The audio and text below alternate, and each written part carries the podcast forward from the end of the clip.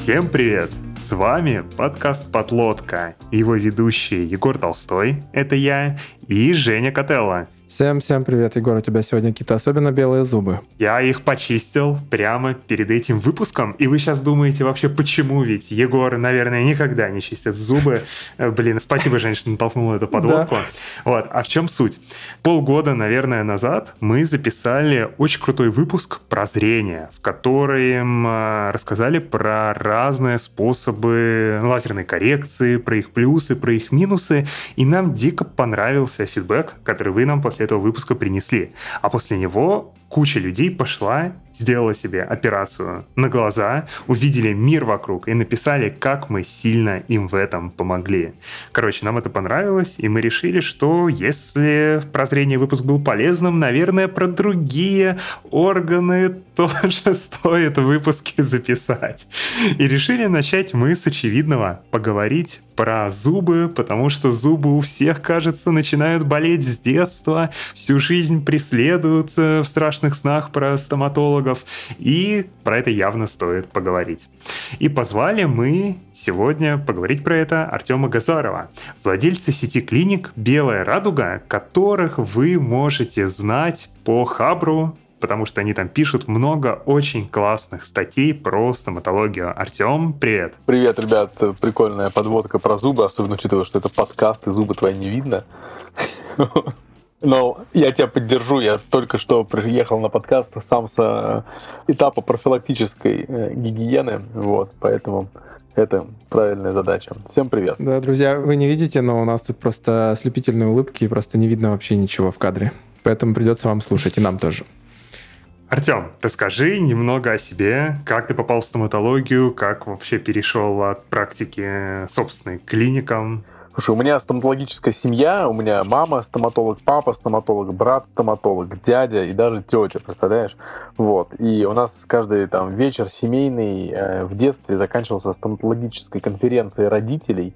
И ну, нас не ограничивали с братом в выборе места, где учиться, но как это нередко бывает, мы по той стезе пошли, и вот так а, реализовалось. Вот. Э, в итоге я закончил Тверскую медицинскую академию, и у меня в бэкграунде большое количество образовательных курсов э, и учеба во Франции достаточно объемная, Германия, Италия. У меня есть магистратура Калифорнийского университета по имплантологии, и за свою практику я поставил больше 4000 имплантов и невероятное количество виниров, э, спас зубов, и у меня ну, было много пациентов, вот примерно 15 лет моей практики, я уже два года сам пациентов не принимаю, закончив, у меня есть Стокгольмская школа экономики и бизнесовое образование и школа Сколково. О, MBA? А, вот. Нет, знаешь, практикум для директоров и MBA либо, если executive это для больших предприятий, чем наша, а если MBA это больше для топ-менеджеров, а для предпринимателей немного другие программы.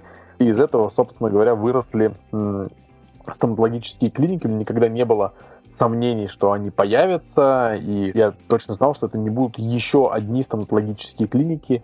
Вот, в Москве три с половиной тысячи клиник, и мне не хотелось делать еще одну. Вот, и я на сегодня могу сказать совершенно точно, что Белая Радуга — это не еще одна стоматологическая клиника. И в прошлом году мы заняли второе место в рейтинге «Коммерсант» среди 26 тысяч клиник в России там у них свой есть специфический рейтинг. Есть еще такой рейтинг, называется Smart Ranking, вместе с РБК делают экономический рейтинг, и мы заняли точное место, не помню, но типа там, знаешь, 472 среди 140 тысяч компаний с ростом в 1619%. Вот. Ну, в общем, активно движемся. Могу рассказать о том, что 80% наших пациентов — это пациенты по рекомендации. Которые к нам обращаются, и у нас такая стоит любопытная задача маркетинга, этот баланс сместить, чтобы нас больше людей узнавало тех, кто про нас не знает, да, не по рекомендации, а те вот новые. Потому что мы растем быстрее, эффективно учим врачей, онбордим, занимаемся профилактикой и помогаем вот людям. А так я много путешествую, книжки читаю, у меня четверо детей, прекрасная семья. Примерно так. А дети готовы стать стоматологами? Я думаю, что пока что вот, ну, у меня есть старшие две дочери, э, одной 13, сейчас будет другой 11, а младших два сына, они э, два года и два месяца. Поэтому младшие про это вовсе пока что не думают, а старшие пока что на врачей не похожи, во всяком случае, их интересы.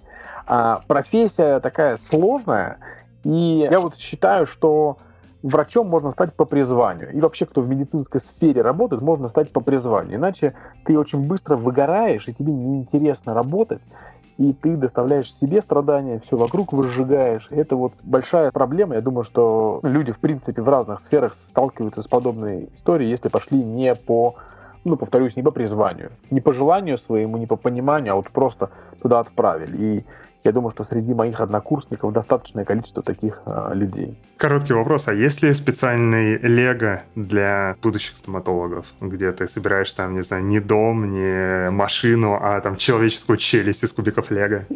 Конечно. Э, и у нас там всякие игрушки есть, э, ну, э, в клинике для детей, и там ты можешь из пластилина там лепить эти пластиковые зубы Блин, офигенно. Откуда-то я привез, э, там, типа, из Голландии, значит, просто череп, буквально в палатке, в которой вот сигареты продаются, на улице стоит. Там просто череп, там, 5-евровый, и там зубы все разбираются.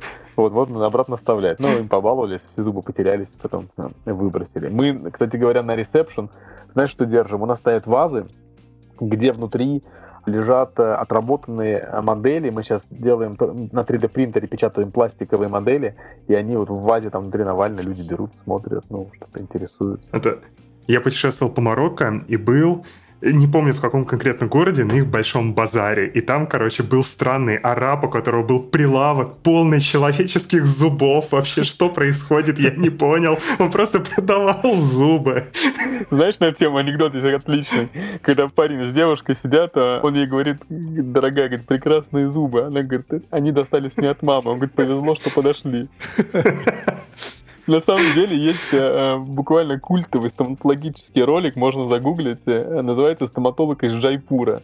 Там э, мужик на рынке, он э, лечит людям зубы, и там под такую индийскую музыку вокруг летают мухи, и он лечит, он вырывает их, по-моему, там что-то такое. Вот, ну там вообще дичь дикая, то есть ему уже, наверное, лет 15, ему не знаю сколько, но он старый. Вот, но такая, есть такая история как предприниматель я э, хочу смотреть на эффективность этих выступлений, поэтому до конца августа, до 31 августа предложу э, слушателям скидку 5% на услуги Белой Радуги по промокоду подлодка. Приходите. И сейчас минутка от партнеров этого выпуска компании Selectel. И сегодня мы поговорим про задачи по хранению и обработке персональных данных. Дело в том, что сейчас современные многие сервисы, будь то сервисы по доставке, соцсети или какие-то любые другие продукты, которые как-то работают с платежами, они хранят персональные данные, собирают и хранят. Это могут быть имена, номера телефонов, адреса, какие-то карточные данные, ну и так далее. И, конечно, мы все хотим, чтобы это все никуда не утекало, хранилось безопасно, и мы могли спать по ночам спокойно. А, и там, разумеется, всегда есть какой-то набор базовых инженерных принципов, про которые мы слушали в разных классных подкастах типа «Подлодки», потому что мы говорили про безопасность в некоторых наших выпусках. Но кроме этого есть еще и федеральный закон 152 ФЗ, который регламентирует правила хранения персональных данных. А еще в ряде случаев вам может быть э, просто это может быть обязательным пунктом, что ваша система должна соответствует требованию этого закона. Так вот, чем здесь может помочь Selectel? На самом деле у Selectel есть инфраструктура, которая соответствует 152 ФЗ. То есть вы завозите туда свою систему, и для полного соответствия закону вам надо будет сделать всего-то ничего, то есть для вас жизнь будет сильно-сильно проще. Вот. Помимо безопасности, есть еще и аспект надежности, и здесь тоже все довольно хорошо. То есть на мощностях Selectel вы можете развернуть свои сервисы на инфре на базе шести регионов России, двух за ее пределами. Ну, здесь тоже все кажется довольно очевидно. И еще одно слово про безопасность, на самом деле, стоит сказать, потому что помимо того, что там есть какой-то базовый уровень безопасности, который нам хотелось бы всем соблюдать, есть еще и самый-самый высокий уровень требований, который может понадобиться там, финтеху, каким-то медицинским, страховым компаниям. И у Selectel есть решение и на этот случай — это э, возможность арендовать мощности аттестованного сегмента ЦОД. То есть это прям, грубо говоря, какой-то набор серверов и фаерволов, которые аттестованы по высшим категориям 152 э, ФЗ, и в итоге вы туда заезжаете и уже можете хранить самые-самые-самые практически критичные к безопасности персональные данные. Вот. И в чем, собственно, вся фишечка-то, в чем соль, что все это делается очень-очень-очень удобно, из а, одного окошка браузера в панель управления my.selectel.ru. Поэтому здесь мне, собственно, даже добавить-то и нечего.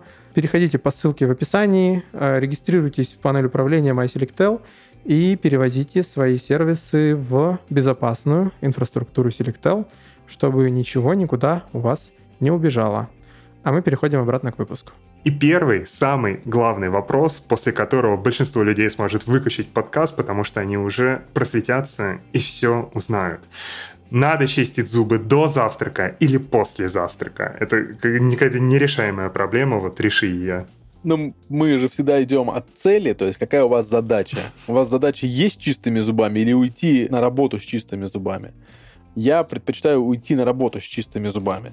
Вот, поэтому оптимально чистить э, зубы после завтрака, чтобы все, что вы съели, как бы убрать с зубов. Глобально там зайти с утра в душ, махнуть зубной щеткой для свежести дыхания или ополаскиватель не возбраняется, особенно если вы знаете правильную технику чистки зубов, которая не вредит вашей эмали, то противоречий нет, но, конечно, после. И подожди секундочку, и перед сном. Блин, подожди, так мы не договаривались. Да, я поэтому э, всегда, такой риск, потому что, видишь, перечистить зубы, вот, поэтому это обязательно. Перед сном чистить зубы обязательно, гораздо важнее, чем после завтрака, потому что во время сна снижается соливация, то есть слюноотделение уменьшается, и активность бактерий сильно возрастает. И все ваши конфеты, все, что вы вот вечером съели, там, чипсы, кофе, пицца, это все в разы быстрее превращается в питательные объекты для бактерий. Поэтому это супер важно. А есть ли вообще такое понятие, как хорошие зубы или плохие зубы? То есть вообще это все-таки генетика у людей или это как раз-таки наши привычки по тому, как правильно чистить зубы? От чего все зависит? Слушай, ну, генетические факторы присутствуют, но мы их поставим на какой-то там последнее место в рейтинге, если мы говорим про базовое развитие, то мы все-таки будем говорить о том, что кариес на сегодняшний день классифицируется как заболевание не инфекционное, а больше поведенческое. Во многом зависит от того, что ты ешь, как ты ухаживаешь за собой, какие у тебя гигиенические привычки и так далее. И если ты делаешь это правильно, если тебя не однажды научили чистить зубы, а врач твой гигиенист контролирует, как ты это делаешь, то у тебя высокая вероятность прожить всю жизнь без кариеса. И мы э, в клинике, у нас есть программа, собственно говоря, мы пытаемся ее улучшать. Я думаю, что мы через какое-то время введем это как большую практику, но мы знаем, как не лечить зубы вообще всю жизнь. Вот я могу тебе сказать, что мне 36 лет, и э, у меня там ну, несколько реставраций, там небольшое количество. И я последний раз зубы лечил, но реально не помню когда. Окей, вот это супер интересно. Про это мы еще сегодня, я думаю, обязательно поговорим. Типа, может быть, мама меня в школе лечила. Вот, ну, типа того. Угу. Короче, вот эти тайные знания мы из тебя обязательно сегодня вытащим. Но вот перед этим давай еще поймем, а какие вообще проблемы с зубами встречаются, потому что про кариес ты уже сказал, это, кажется, самая такая понятная, привычная всем вещь, но что еще с зубами может пойти не так? Чем чаще всего люди к вам приходят? Слушай, а в стоматологии всего, ну, по большому счету, два диагноза, все остальное осложнение. Первый диагноз это кариес, а дальше вот будут осложнения. Воспаление нерва, воспаление за верхушкой корня, там вокруг связок, когда киста образуется и так далее. Уже отсутствующие зубы будем называть осложнениями. А второе заболевание, которое называется пародонтит. Это воспаление связочного аппарата зуба. Это связка держит зуб в кости, и бывает, что он воспаляется. Там по ряду причин, когда там бактерии живут, не чистятся и так далее. И там дальше есть процессы, связанные со связочным аппаратом зуба. Вот этих всего два заболевания лечат стоматологи, и это осложнение. Ну и мы, наверное, затронем тему ортодонтии, перемещения зубов. Во многом э, на сегодняшний день это связано с эволюционным развитием черепа человека, потому что мозговой скелет становится больше, лицевой скелет становится меньше. И человек ест давным-давно 12 тысяч лет ест термически обработанную пищу, и, конечно, ему не нужно так много пережевывать, как раньше, когда это было необработанное, и, соответственно, челюсти уменьшаются сами по себе, потому что это простая структура, а количество зубов остается пока что неизменным, потому что это сложная структура, еще не эволюционировали. И поэтому э, зубы на челюсти не помещаются, и они становятся скучными, кривыми, и это тоже вызывает затруднение очистки, и может вызвать как кариес, так и пародонтит. Как болезни твердых тканей зубов, так и связочного аппарата. И, наверное, здесь важно добавить, что сейчас рождаются дети, их немало, без зачатков либо части постоянных зубов, это чаще. И у нас в клинике есть два кейса, где у нас два ребенка в возрасте примерно 11-12 лет, у которых вообще нет ни одного зачатка постоянного зуба. Но сегодняшняя медицина рассматривает это как патологию, но вероятно, что медицина будущего будет это рассматривать как абсолютный вариант нормы. Когда мы будем какую-нибудь сублимированную еду есть, вероятность высокая. Я тут могу своего личного опыта накинуть в плане скучности зубов, как э, счастливый обладатель лайнеров, уже полгода с ними хожу mm-hmm. или около того, что ну, вот сейчас у меня зубы немножко подразъехали слегка, и дотянуться там в разные места, допустим, зубной нитью стало заметно проще, чем раньше. Потому что раньше, когда вот я чувствую, что там, не знаю, съел какой-нибудь стейк, у меня там что-нибудь, естественно, застряло между зубов, и вот нужно там нитью попытаться продраться, как в метро в час пик, очень все плотно, и еле-еле пытаешься выковыривать, еще и там где-нибудь десну задел, короче, больно, стрёмно, неудобно. А вот сейчас, э, ну, там, после того, как пролечился, еще в процессе, конечно, но уже чувствуется, что они разъехались, стало свободнее, между ними появились нормальные какие-то здорового вида, ну, не щели, но промежутки, и, ну, короче, вот раньше, кажется, у меня как раз была типичная вот эта история про скученность. Ну, еще и кривые они, конечно, были местами. Ну, я надеюсь, что это не единственное преимущество твоего ортодонтического лечения, потому что, ну, в норме зубы должны иметь контактный пункт, э, и где нитка должна щелкать, проходить угу. между зубами а, и щелкать. Вот. А для чего это нужно? Это специально так придумано природой, чтобы у тебя пищевой комок, который ты жуешь, он не ударялся в десну, и там не формировал воспалительный процесс, который может повредить связку. Это важная составляющая, но на сегодняшний день оценивать результат конкретно вот этого аспекта контактного пункта у тебя смысла нет, потому что у тебя зубы в движении сейчас, и там процесс выглядит так, что малая сила ортодонтическая толкает зуб, она, с одной стороны, кость конденсирует, а с другой стороны остается пространство. И когда он переместится, стабилизируется, тогда сможешь уже ну, следить. Но там очень хитрая система, кроме способа перемещения, есть еще связочная связочный аппарат, который пронизывает, все зубы связывает между собой, ну, одной челюсти, естественно. И поэтому они потом, ну, укрепятся, соединятся. Это же, кстати говоря, является причиной рецидива заболевания, то есть когда оно возвращается обратно. То есть если ты не будешь носить ретейнер, об этом нередко умалчивают врачи-ортодонты, что потом тебе нужен будет ретейнер пожизненно. То есть ты пожизненно будешь носить либо капу, либо у тебя будут зубы связаны специальной проволокой, иначе они все поедут на свое место. Так, вот сказали тебе твои врачи об этом? А, пожизненно про ретейнер нет, не сказали. Зашибись. Извини, испортил сюрприз. Да, не, нормально. Че? Я подозревал, что не может быть все так просто, так что... Да, да, да, все непросто, и это, знаешь, это такая уловка местами, знаешь, доктору неловко тебе сказать, что тебе кроме года или двух лет лечения придется еще потом всю жизнь носить какую-нибудь капу. И потом, ой, да, а, да нет, все так делают. И потом ты узнаешь, все ли так делают, и все, кто так не делает, все лечатся второй раз. Похоже на план. Поэтому важно, да. А еще я тебе скажу интересный факт, о котором тоже мало знают мы вот начали этот разговор про скученность зубов э, с того, что лицевой скелет становится меньше, и, соответственно, меньше становится кость нижней челюсти, и также становится кость верхней челюсти.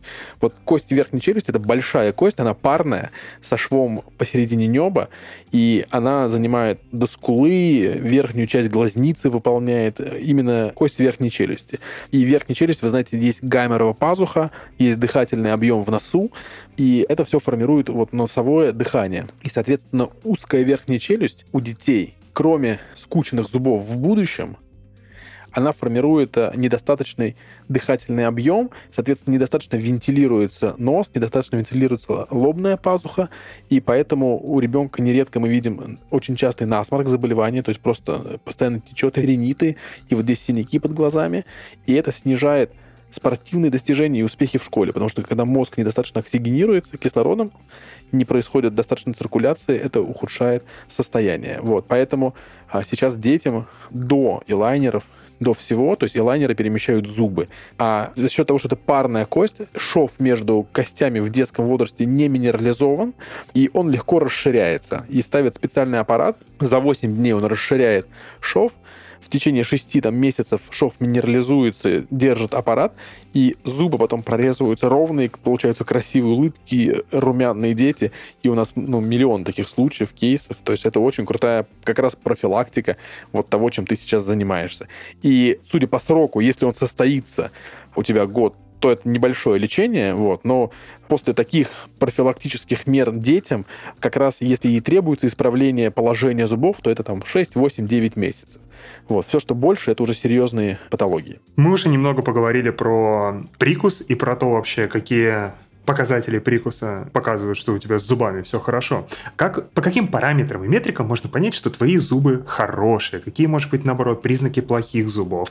То есть как вот наш слушатель может оценить, что у него все норм или все не норм? Есть самые примитивные истории, то есть ты просто смотришь свои зубы в зеркало, да, и ты видишь, есть ли на них черные точки или нет на них черных точек, да, или опять же ты смотришь на десну и понимаешь, она у тебя кровит, пастозная она у тебя или нет. То есть любой признак, любое кровотечение — это повод обратиться к врачу. Это точно воспаление, которое может не остановиться. Надо точно понимать, что любое заболевание, это неважно, это кариес, это пародонтит или это ринит, насморк, да, то есть вызывается количеством бактерий, которые в этом месте находятся, к которому добавляется снижение иммунитета. Поэтому в тот момент, когда твой иммунитет не имеет возможности бороться с тем количеством бактерий, которые у тебя там живет, начинается проблема. И проблемы бывают, возникают, и часто эти состояния все молодеют и молодеют и молодеют. Ну, там по разным причинам, но неважно. То есть мы это часто наблюдаем, и мы нередко видим людей в возрасте 35-40 лет, у которых есть показания к удалению всех зубов. Прям вот так вот я скажу. И это выглядит достаточно трагично э, с двух сторон, как со стороны медицины, так и со стороны пациента. И со стороны бюджета это отдельно трагично выглядит, потому что такие работы очень объемных денег стоят, ну и дорогостоящие и долгие. Соответственно, если ну, у тебя такие процессы есть, это раз. Два, запах изо рта, очевидно совершенно, то есть это должно вызвать ну, вопрос. То есть обычно там пара тебе может сказать, или ну, кто рядом с тобой находится, они знают то, что у тебя пахнет изо рта, они тебе могут об этом сказать. Три, если у тебя между зубами застревает пища, и ты не можешь ее нормально почистить, достать, это плохой критерий. Если у тебя между зубами не проходит зубная нить, это критерий. Если у тебя нить заходит, выходит вся пушистая, это тоже критерий. Это вот то, что ты можешь сделать самостоятельно, но вообще-то современный человек, девушкам ближе эта история, да, они там раз в две недели, раз в неделю, раз в две недели ходят делать маникюр, а парням реже, хотя парни сейчас ходят к барберу, там, не знаю, каждые три недели, каждый месяц ходят, то на сегодняшний э, день это гигиенический минимум ходить к врачу-гигиенисту.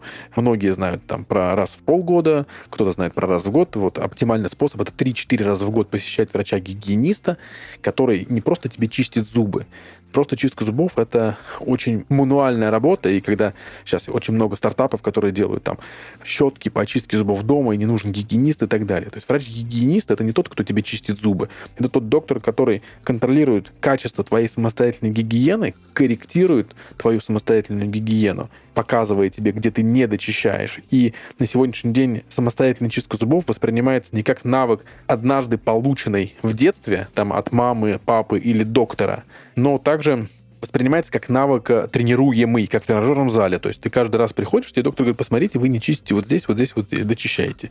И есть много людей, которые понимают, в чем суть, и у них абсолютно чистые зубы, то есть без всяких вопросов. И обязательно врач-гигиенист кроме фотографий до и после, да, фотографии делаются просто для того, чтобы ну, динамику процесса следить. Было так, стало лучше, в третий раз еще лучше, четвертый лучше. И врач каждый раз делает специальные снимки, называется интерпроксимальный снимок, на двух маленьких снимках э, видно сразу 8 поверхностей контактных зубов, то есть без корней, только коронки, на которых видно скрытый кариес в самом-самом его начале, который ты раньше, ты по-другому никак не увидишь. Вот это делает врач-гигиенист. Если вот он так делает, видит этот маленький кариес, и он может сказать врачу-терапевту о том, что, слушай, ну и пациенту, что давайте вот эту маленькую дырочку вылечим, и все будет хорошо, чтобы не ждать, пока что ну, разовьется воспаление нерва, там боль, и вы будете бегать в поисках стоматолога, который вам вылечит. Как-то очень подробно я ответил, да, на вопрос? Да не, вообще идеально. Пока ты отвечал, просто я понял, насколько у меня все плохо, потому что, наверное, первый плохой критерий это то, что я вообще не пользуюсь зубной нитью, не то, что на у меня выходит. А второй то, что врач мой гигиенист, он, ну, просто мне чистит зубы и такой, братан, Отлично, теперь они тебя чистые, пока. Я тебя тогда, ну давай порадую, э, чтобы тебе было полегче. В, по-моему, 2014 году э, Международная Федерация стоматологическая доказала бесполезность использования зубной нити для профилактики кариеса. То есть с точки зрения достать еду между зубами, это буквально идеальный способ. Вот, если там что-то застряло, а даже у тех, у кого все хорошо, волокнистые белковые продукты, там, не знаю, морепродукты, креветка, кусок мяса, здорово застревают, это нормально. Достать ниткой как раз гораздо эффективнее и лучше, нежели делать зубочисткой. Зубочистка сильно травмирует зубодесневой сосочек, и это может стать риском его убыли, воспаления и так далее. Особенно если есть в полости рта чуть больше инфекций, чем необходимо. А сейчас в тренде, если мы говорим про чистку межзубных пространств, то это ёршики, он тебе Евгений рассказал. Вот. И кроме туалетных есть еще и межзубные, они разные, они подбираются по размерам. И это действительно делает в разы более свежим дыхание. И так уж устроена анатомия, что ряд наших зубов на верхней челюсти, их немного, ну и на нижней тоже, они имеют не просто овальную форму, а они имеют форму баба в сечении то есть не коронковой части, а форму баба в сечении, по-медицински это называется с инвагинацией. То есть там есть углубление. Вот в этом углублении, когда скапливается еда, ты его ничем, кроме как ёршиком, который там распушается, конечно, как бутылку чистят, почему бутылку ёршик засовывают? Чтобы она там хоп, раскрылась и почистила, потом достают. То же самое здесь. Он в узкое пространство залезает, а потом там широкое. И вот он это широкое, это должно почистить. Вот если чистится, тогда окей. Если не чистится, зубной ниткой там не пролезешь. Поэтому это важно. А вот есть ли какие-то рекомендации по тому, как следить за здоровьем зубов, помимо вот истории с гигиенистом, которому ты сказал, там 3-4 раза в год надо ходить? Надо ли еще просто приходить к стоматологу и такой, посмотрите, норм ли у меня все, вдруг я что-то пропустил? В России нет супер развита профилактика сама по себе, поэтому большинство врачей-гигиенистов э, будут э, вот, э, ну, работать в таком формате, как ты сказал. То есть они не ставят своей целью профилактику и отсутствие кариеса или не пропустить начало кариеса у пациента. Их основная задача почистить зубы. Вот мы примерно таким же образом принимаем на работу. Мы говорим, какая задача врача-гигиениста? Зубы почистить. Подождите. Я говорю, к вам же человек приходит, ну почему зубы почистить? Вот. Ну и начинаем вот выяснять вот эту историю. Поэтому давайте давайте говорить о том, что на сегодняшний день нам важно понимать, какой доктор вас смотрит. Да? То есть, если это называется гигиенист, не значит, что он все посмотрит. Поэтому, конечно, нужен доктор, который ну, скажет, да, проблем нет, все хорошо, все вылечено, вот вам справка, полость рта санирована, приходите на гигиену тогда-то. И там для сравнения уровень распространенности кариеса в Дании 0.3 единицы. В России это 7.8. Это по десятибальной. Ну, считай так. Там это не десятибальная okay. шкала, это другая классификация. Это классификация, которая в России называется кариес, пломба, удаленные зубы. То есть сколько у тебя кариеса, сколько у тебя пломб, сколько у тебя удаленных зубов. И вот в Дании это 0.3, а в России 7.8. Прикинь, во сколько раз больше. Да, вот похоже на правду, потому что все, что я помню с детства про визиты к стоматологам, это всегда кариес, это всегда пломбы, это, не знаю, у меня не было ни одного визита, чтобы мне сказали, что у тебя все отлично, всегда что-то находится. И поэтому следующий вопрос это, а что вообще такое кариес? У меня есть супер какое-то упрощенное понимание, что да, кажется, есть во рту бактерии. Кажется, они могут, а, помимо того, чтобы питаться остатками еды, которые там есть, они могут еще зуб тебе точить. И вот когда они точат зуб, это плохо. Действительно ли это так? Или у меня абсолютно неверное представление? Все знаем с детства. Смотри, давай, на две части разделим ответ на этот вопрос. Значит, почему а, ты приходишь к стоматологу, и каждый раз у тебя кариес, каждый раз пломба, каждый раз надо что-то делать, это странно, да? То есть в норме сегодня процесс выглядит таким образом.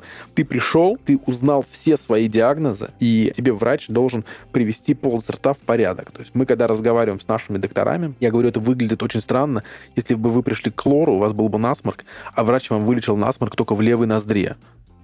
Вы ему сказали, доктор, а в правой? Он говорит, ну вы не жаловались, я не лечил. Вот. Так это не страховой и... случай. Это другой анекдот. Страховая в стоматологии относится, знаешь, к какому разряду анекдотов, когда пришел мужик с гвоздем в голове, ему говорит, доктор, можете достать? Он говорит, пожалуйста, 10 тысяч рублей. Он говорит, у меня страховка. Он говорит, по страховке могу только загнуть. Вот, это абсолютная правда в стоматологической страховке. Вот, но не об этом, да, то есть смотри, и поэтому, когда тебе врач называет все диагнозы, да, если он тебе не называет все диагнозы, это не очень хороший врач, потому что, блин, ну как, ты приходишь с инфекционным заболеванием, как ты говоришь, бактерии живут в полости рта, к врачу, он должен тебе сказать, что вот это требует лечения. И брать на себя ответственность, то, что у тебя не появится новый кариес, а дальше гигиенист контролирует.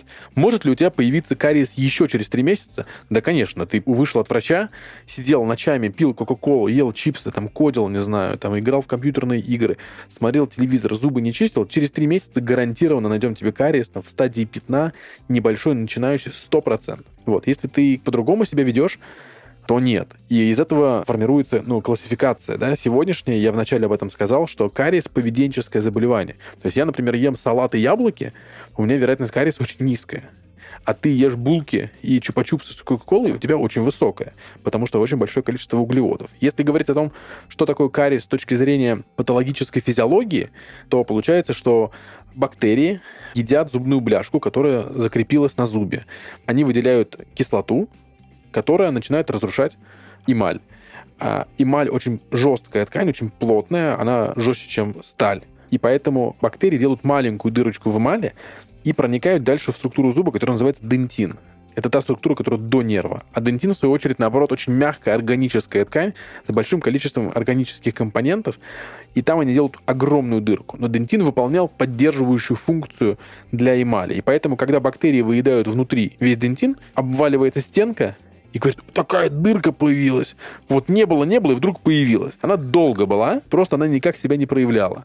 А потом бам, обвалилась. И бывает, что болит, бывает, что не болит да, вообще никак не реагирует. А бывает, что переходит на нерв, уже нерв болит. А бывает, что нерв бессимптомно умирает и формируется воспаление за уже зубом с формированием кисты, и это состояние уже близко к удалению зуба, но, тем не менее, требует диагностики и лечения. Но факт остается фактом. Вот, поэтому здесь ну, важно вот это понимать. Вот. Соответственно, почему кариес начинается, рассказал, да?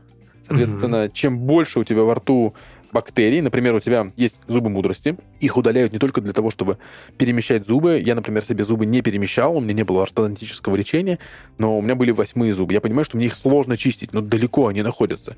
Да, если говорить, что восьмой зуб, восьмой зуб находится примерно, вот если на козелок уха поставить палец, пол сантиметра вперед сдвинуть, там находится верхний восьмой зуб. То есть его реально сложно почистить. Туда реально сложно достать зубной щеткой и вычистить так, чтобы на нем не осталась еда, не осталась зубная бляшка, чтобы ее не начали есть бактерии. А если они начинают есть, они начинают там размножаться, их становится больше. И теперь вопрос в вашем иммунитете. Если иммунитет позволяет защищаться, окей, кариес может быстро не прогрессировать. Он все равно будет быстрее, чем если бы этого не было, но может быстро не прогрессировать. А если иммунитет не позволяет, не знаю, вы там переохладились, у вас есть системное заболевание, у вас есть какой-нибудь, ну, просто, да, есть же разные состояния, не все мы э, идеально здоровые люди. Бывают люди с сахарным диабетом. Это, конечно, гораздо более суровое развитие течения. Вот такая история. Если кариес это бактериальное заболевание, то почему его не лечить антибиотиками или почему нельзя какую-нибудь прививку сделать, чтобы эти бактерии только прикоснуться к твоей нежной эмали умирали бы сразу от контакта с ней, если вообще в этом направлении что-то? Да, все мы хотим, конечно же, волшебную таблетку от э, любого заболевания там, от кариеса, выпил и все. Смотри, э, вот те бактерии, которые вызывают кариес, называются, ну, одни из них называются Streptococcus mutans, самые важные, наверное. У них там гнездо, они там живут, понимаешь, ты их оттуда не можешь вывести. Это условно патогенная флора. Это как кишечная палочка. Да, то есть кишечная палочка, она в концентрации маленькой не вызывает никаких проблем. То есть если ее концентрация высокая, это будет проблема. То же самое со Streptococcus mutans. Если их много, это будет кариес. А так они там живут. Их вывести оттуда невозможно, они часть флоры рта. Вот. То, что касается прививки, это классный кейс, то есть все про это думают. Прививку придумали, вот, но пока что у нее есть побочный эффект, сердце останавливается. Вот, пытаются разобраться. Вот, пока что не разобрались. Зато зубы здоровые вот. будут. Ну, там сколько-то времени. Стандартный кейс, когда лечат кариес, это высверливают зуб, удаляют пораженную ткань, ставят пломбу. Вот если... Можешь ли ты рассказать про то вообще, а в чем сложность поставить пломбы? Есть ли хорошие пломбы, есть ли плохие пломбы? Как отличить хорошую от плохой? В общем, поделись лайфхаками про пломбы. Ну, мы можем глубоко здесь копать. А, давай поделим на две части. То есть, когда мы говорим про лечение кариеса, про восстановление зуба, мы понимаем, что это должна быть не залипушка, в любом виде, то есть не пальцем сделанная, а это должна быть восстановленная анатомия зуба. Это раз.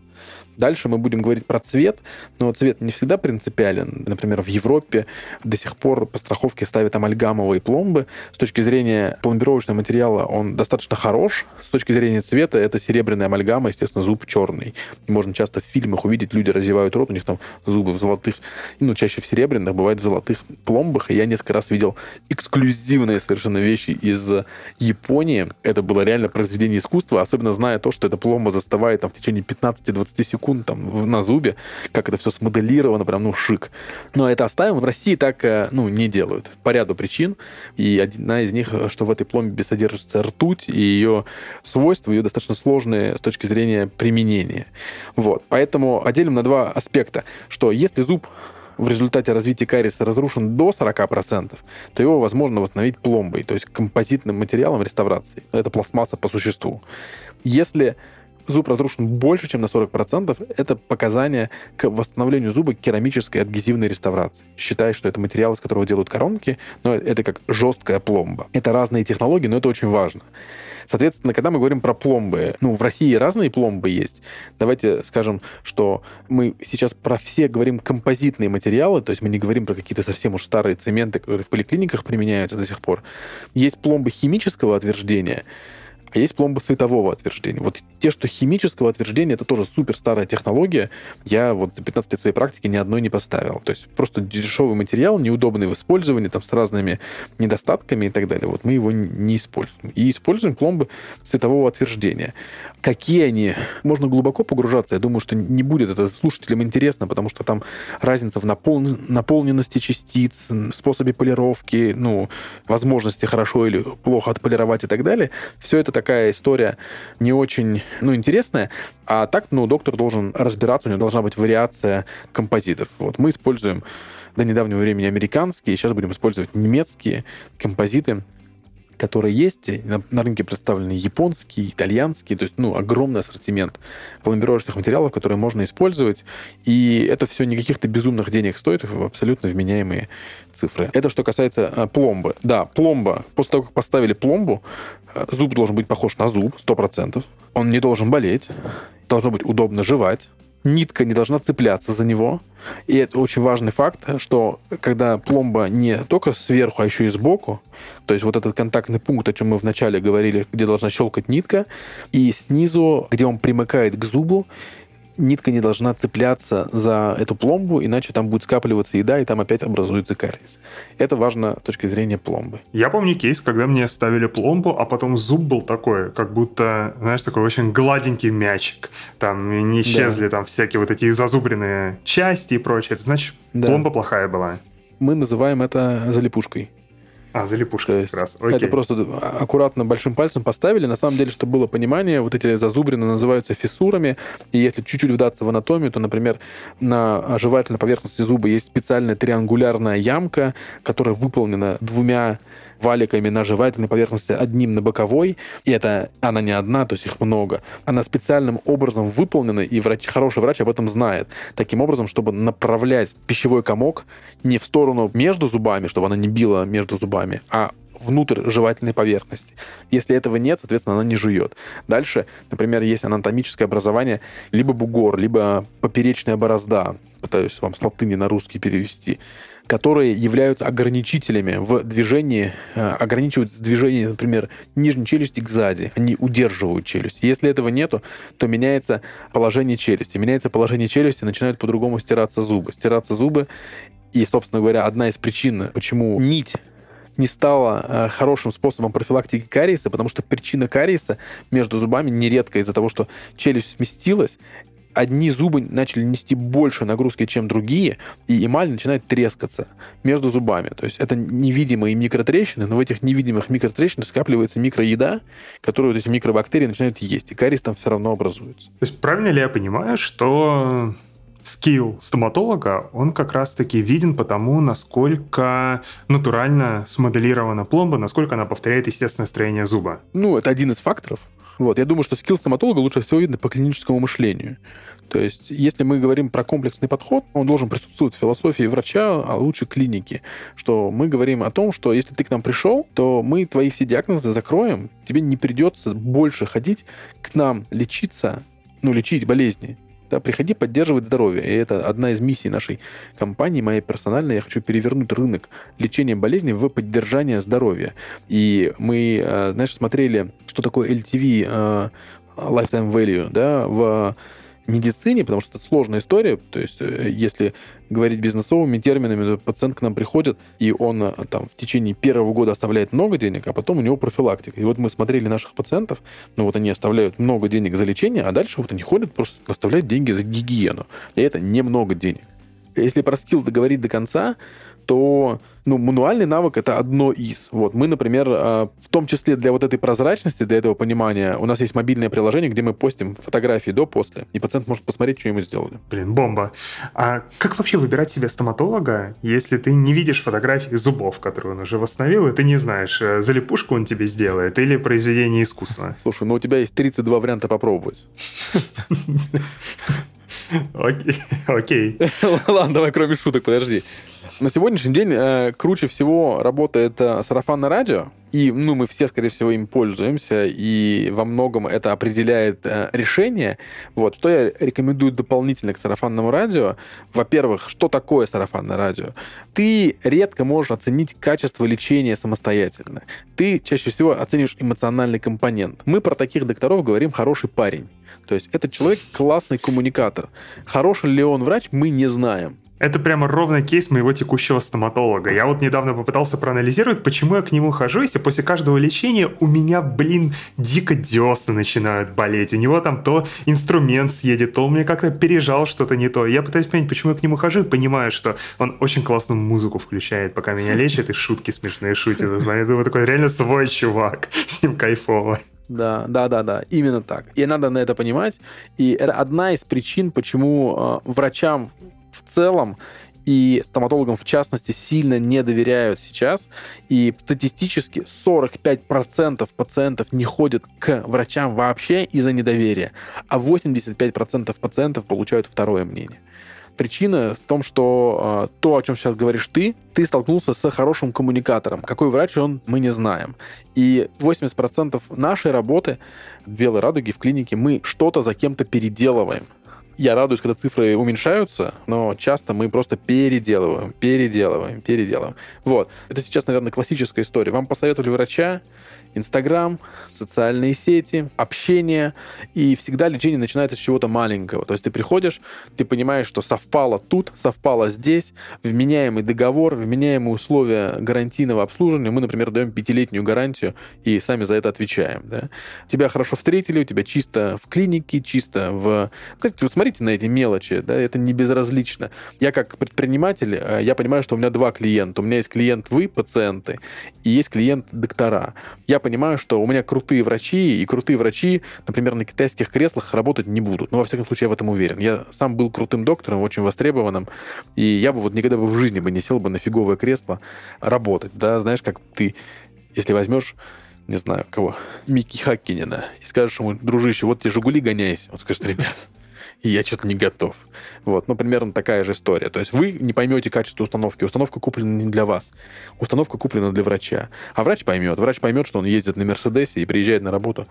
Как бы все хорошо. Вот. Это все мелочи, но они формируют. Поэтому питать иллюзию о том, что будет очень крутой врач в очень дешевом месте – ну, как бы очень маловероятно. И я когда был молодым специалистом, меня сильно возмущала цена имплантации в Америке, прям сильно возмущала. Я думаю, блин, то же самое в четыре раза дороже не может быть.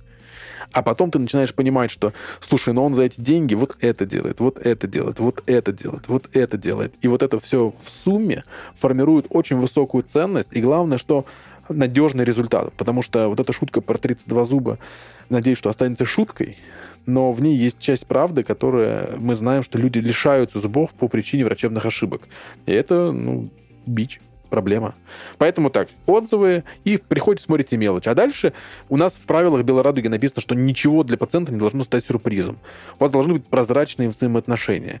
Вы знаете как, знаете что. Можете спросить доктора, покажите фотографию.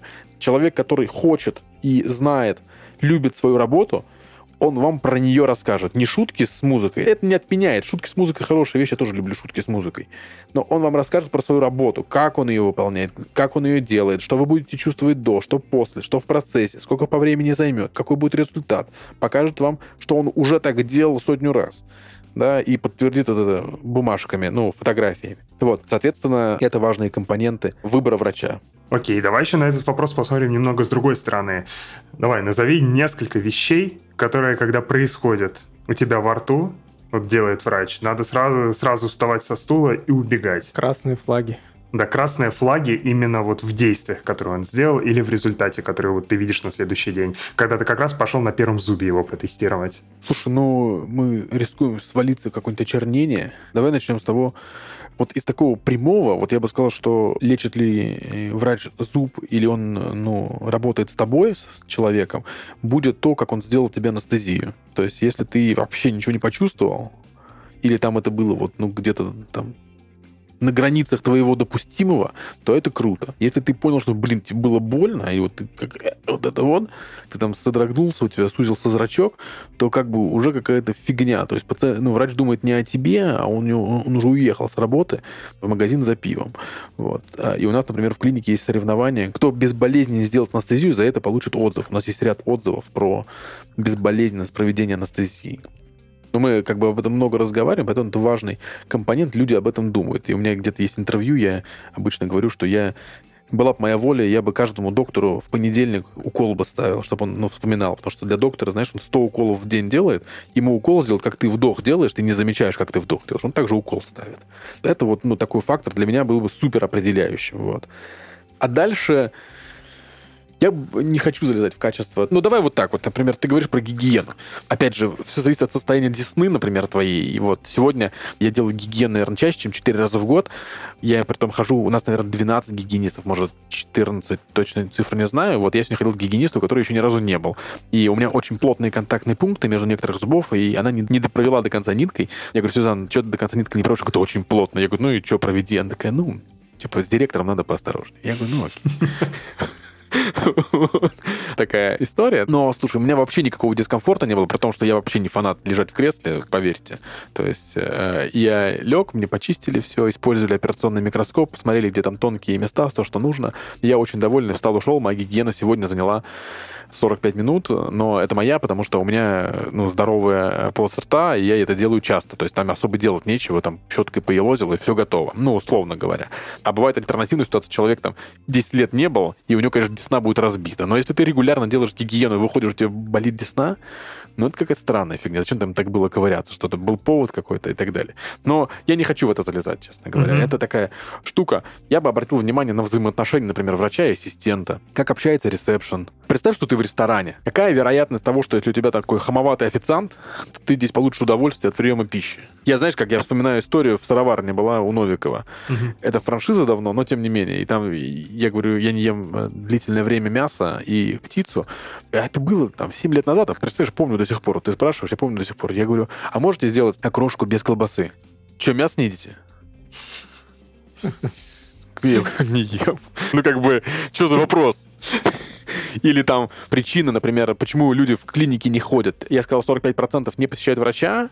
А врач не рассказывает, что он будет делать. Это одна из самых больших проблем. Второе, люди боятся осуждения.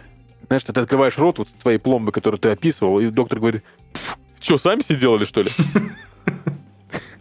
Блин, ну, как бы ваш коллега в халате за деньги.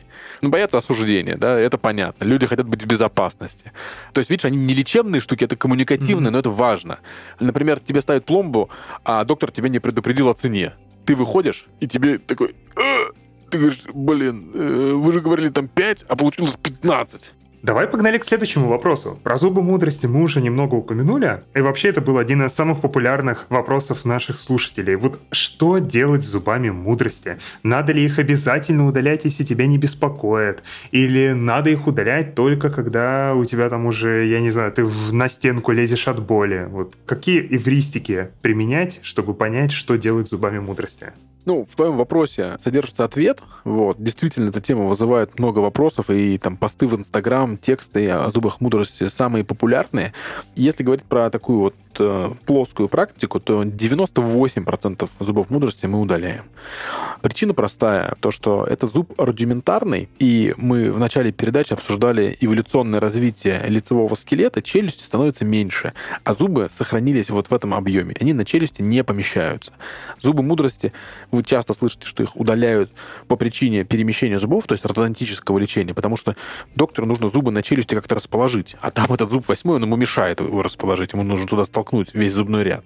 И это одна из причин. Вторая причина, мы проговорили о том, что их очень сложно чистить, да, и вокруг них ну, скапливается еда, и образуется кариес не только на этом зубе, но и на других. И у нас прям есть целые кейсы, где из-за восьмого зуба пришлось не просто лечить, а удалять седьмой.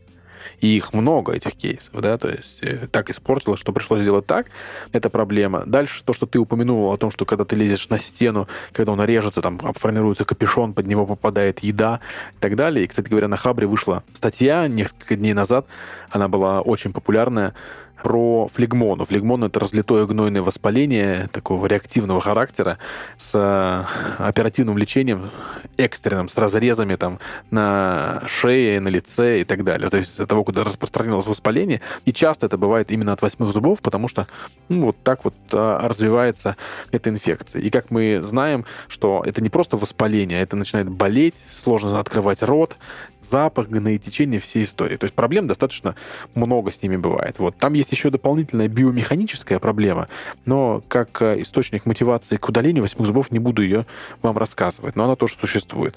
Вот. И если у вас всех этих факторов нет для того, чтобы ну, удалять зубы мудрости, то оставьте их. бывает такое, что на челюсти зуб стоит ровно, и у него есть антагонист, он жует, да вообще вопросов нет, мы их сохраняем, и все, классные зубы, пожалуйста. А если он портит среду, в полость рта, то зачем он нам нужен? А как часто возникает ситуация, ну вот, не знаю, как у меня было, почему мне, собственно, их удалять решили, они заболели, потому что вот, типа, все зубы были вертикально, а он сбоку в торец ему бил соседу своему. О, это у меня ровно. Постоянно. У меня прям в челюсть он не вылезает даже, а растут так горизонтально, но не беспокоит. Угу. Постоянно. И, еще раз, это происходит, потому что зуб, он начинает, зачаток расположен там, образно говоря, горизонтально, ему нужно выползти угу. вертикально, да, как бы прорезаться. Как обычная вот, ну, кривая на графике строится, да, то есть ему нужно из горизонтального стать вертикальным. Вот. И если говорить про конкретное горизонтальное положение зубов во взрослом возрасте, без условия того, что в это место нужно двигать назад зубы, то мы будем оценивать, есть ли над восьмым зубом кость полноценно, и между восьмым зубом и седьмым зубом.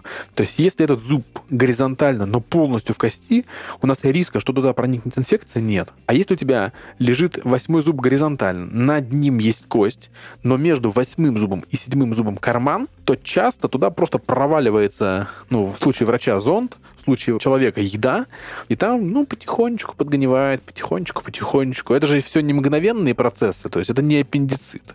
Там пройдет 5 лет, и потом даст о себе знать. Для этого и делаются снимки, контроль, для этого и нужен, собственно говоря, врач, чтобы дать вам нормальный, вменяемый совет о том, что с этим делать. Угу, вот. Понятно. Представим, что все-таки запустили мы гигиену сначала, а потом лечение зубов, все разрушилось, восстановлению не подлежит, зуб удаляют и говорят, дружище, надо тебе ставить имплант.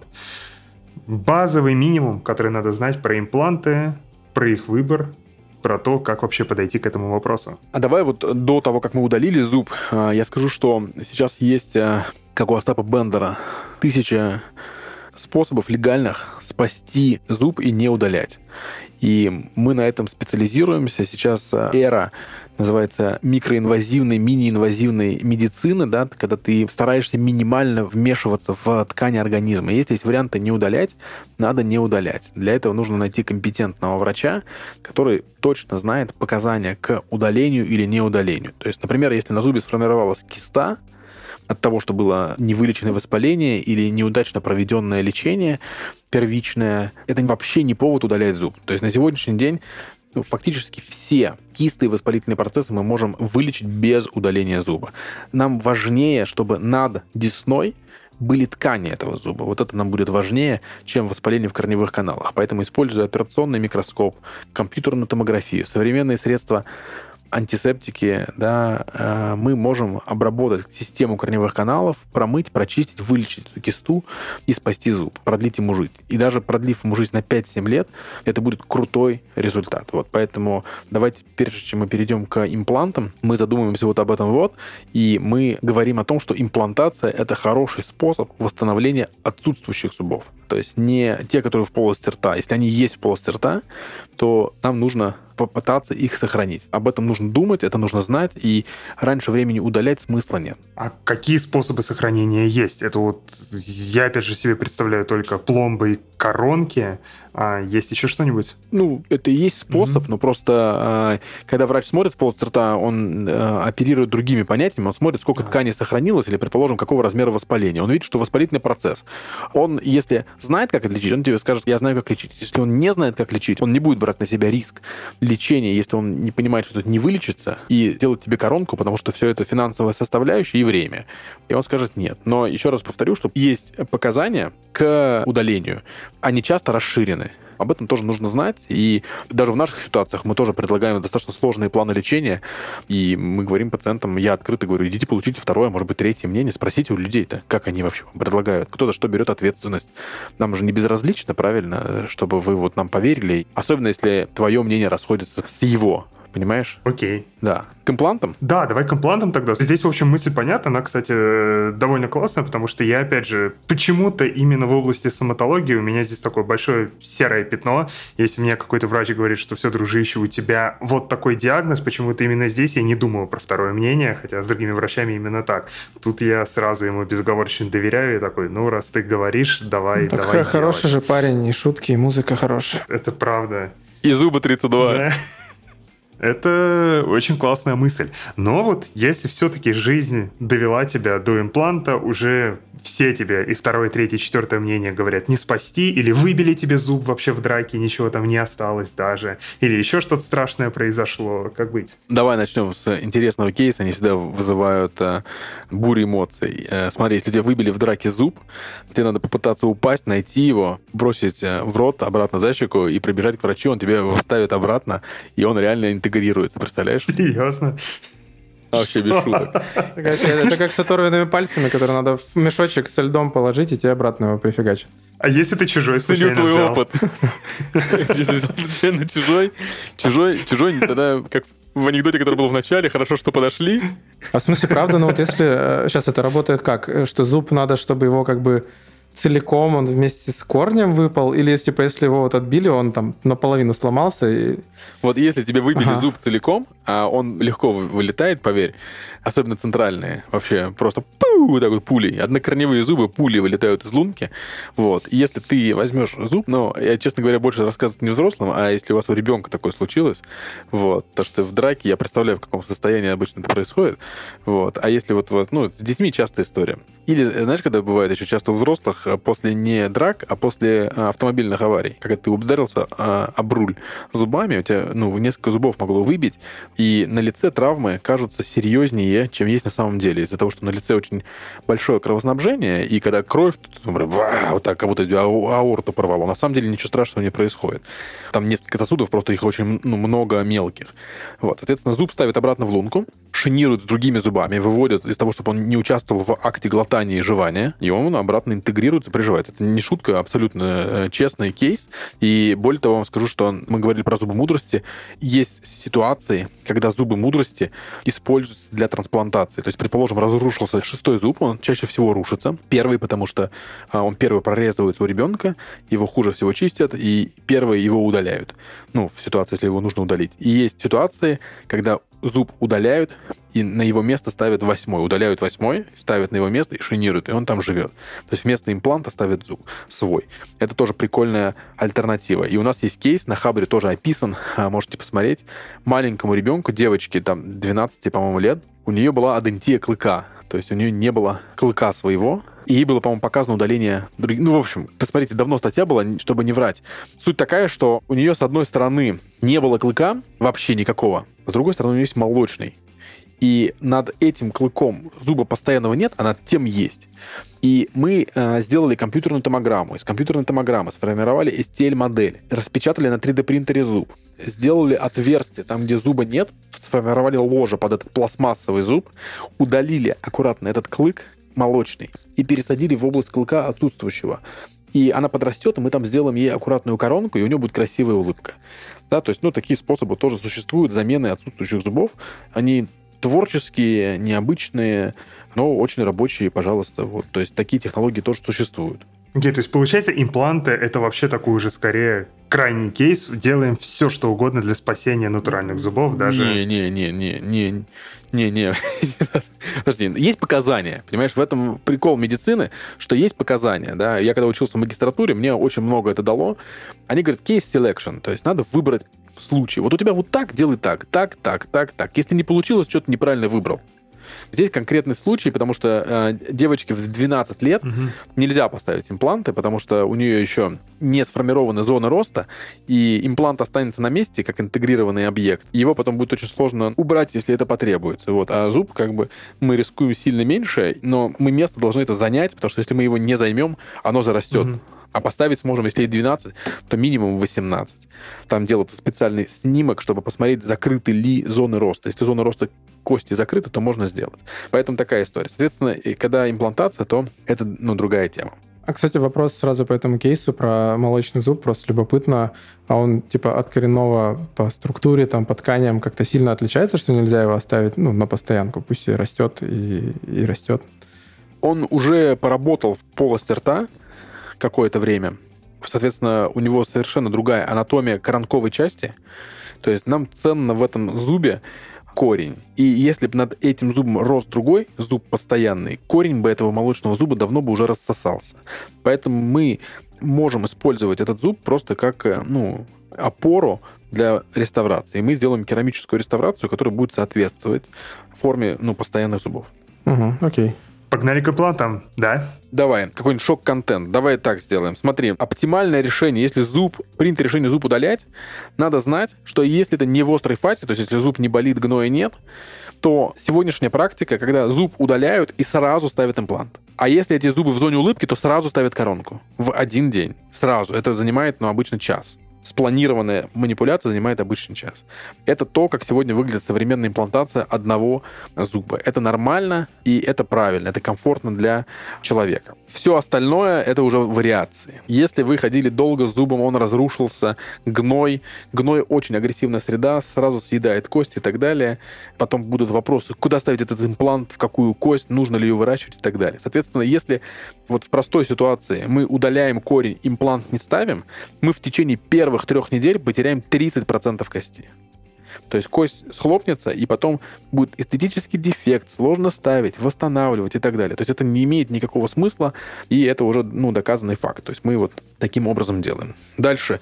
На сегодняшний день мы все импланты, а, имплант это титановый винт, аналог корня зуба, да, ну, в общем-то, по-другому не опишешь ставим по навигационному шаблону. То есть это специальная капа, которая печатается на 3D-принтере, которая заранее приподготовлена по STL модели в программе. В ней внутри специальная металлическая втулка диаметра соответствующего импланта, а в длину, наверное, сантиметр, ну там 7 миллиметров, для того, чтобы ты, когда ставишь сверло, ты не фрихендед, как татуировщик делал, а у тебя сверло сверлит по направлению, заложенному в программе. Таким образом, мы контролируем, что ты не заденешь анатомически важные объекты, бывают нервы чаще, бывают корни других зубов, бывают кровеносные сосуды. Это раз.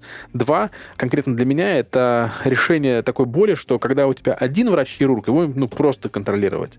А когда у тебя их 15, ну, это сложно. А когда у тебя в планировании принимает участие хирург, ортопед, зубной техник, digital-специалист, то все люди смотрят, как выглядит процесс планирования. Говорит, давайте делать... Digital-специалист? Вот это, это остальные люди понятны, это кто? Слушай, но как правильно назвать? Концепция, концепция внедрения изменений и очень технологичные вещи очень сложно делать старыми мозгами. И когда у тебя есть очень опытный врач, а, делать что-то очень новое ему очень не хочется, потому что у него и старое работало неплохо. Но мне это не подходит. Поэтому у нас есть, например, все время существования клиники, у нас есть молодые врачи, они не участвуют в приеме, то есть они прием не ведут, но они хороши в цифре. Они умеют моделировать, умеют моделировать шаблоны. Знаешь, парень там без труда всему коллективу настроит там тимвьюверы, может переключаться между платформами, настроит там удаленные рабочие столы. Ну, умеет все это делать быстрее. То есть у него мозг другой. Ему не 30 лет, а ему там 22. Но в программе работать он точно может и точно делает это эффективно. Вот они меняются у нас периодически. Вот сейчас один стабильно работает уже, наверное, полтора года. Это помимо техников и других врачей, он помогает ребятам это делать. Ну, в том числе это. Там еще есть другие задачи. Егор, это звучит, знаешь, как э, стоматологический agile коуч или скрам мастер. по сути дела. Этот парень? Да-да. Стоматологический джайл коуч или скрам-мастер — это я. А, понятно. Дейлики есть, надеюсь, они в команде. Окей. Давай, дальше про Да, имплантацию. давай, давай, погнали дальше. Какие есть импланты? Там есть действительно вариации, не буду про них рассказывать, они ну, тоскливые, которые плохие. И надо понимать, что вы, когда выбираете себе имплантацию, вы должны понимать, что это способ, который используют все. То есть не нужно придумывать чудо, там есть чудо-импланты. Не могу пронести название, наверное, некорректно. Давайте, знаете, как скажу, это метод, так можно, называется базальная имплантация. Она очень дешево стоит. Ну, весь приличный стоматологический рынок от нее просто воет, от этой базальной имплантации. А есть, ну, классическая установка корневидного импланта, титанового. Вот. Не пока что не какой-то пластмассы типа пик, не цирконевый. Обычный титановый имплант на сегодняшний день это самый рациональный, правильный выбор для восстановления отсутствующего зуба. Все импланты титановые с разным качеством титана. Там есть разные грейды от 4 до 6, и там есть еще сложное соединение что-то вылетело из головы. Ну, не так важно. У некоторых компаний. Вот. Обычно качественные импланты — это грейд 6 и выше импланты. Вы, скорее всего, про это ничего не узнаете. Ну, можно интересоваться, но в конечном счете, когда вы себе выбираете фирму элайнеров или фирму имплантов, то самое важное, кого вы должны выбрать, это врача потому что это большого значения не имеет. Что важно в имплантах понимать, что есть фирмы, я когда в 2011 году учился в магистратуре Калифорнийского университета, было 220 фирм имплантов. Сейчас их, я думаю, что больше двух с половиной тысяч, может быть, три тысячи компаний, которые производят импланты. Какая сложность? Вот я много работал в протезировании, вот, и, предположим, у меня есть пациент, которому в Нью-Йорке ставили коронки 25 лет назад в том числе на импланты. И вот нам нужно сейчас эти коронки переделать. И поскольку мы свою жизнь планируем вперед, и вам ставят импланты сегодня, то надо понимать, а завтра-то вы сможете на них поставить коронки. И мы, например, по-моему, протезировали ему 8 имплантов, один из которых нам перепротезировать не удалось. Да, и мы там делали компромиссное решение, скажем так, потому что запчастей на этот имплант больше нет. И вот несколько имплантов фирмы, которая давно работает на рынке, существует на рынке, и к ней запчасти есть, а другая фирма, ну, она исчезла с рынка, больше запчастей вот таких нет. А у них-то было же ноу-хау очень крутое тогда, и на всех брошюрах писали, а потом они исчезли. Такое, к сожалению, случается. Поэтому мы используем на сегодняшний день э, импланты, э, ну, она американская корпорация, изначально она шведская, Nobel Biocare, то есть это очень популярные импланты. Они в верхнем ценовом сегменте, но знаете, за что платят? За то, что большую часть исследований, которые мы знаем об имплантации, провели на этих имплантах. Ну, в том числе. То есть есть там пяток имплантов, на которых провели большую часть исследований. Вот, например, Ингвар Броненмарк, это профессор, который увидел феномен остеоинтеграции, как кость прорастает сквозь имплант. Вот он изобрел эти импланты, это было в 60 1961 году, да, и человек, которому он поставил этот имплант в 61 году, умер в 2011 с этим имплантом. Для нас это хороший показатель.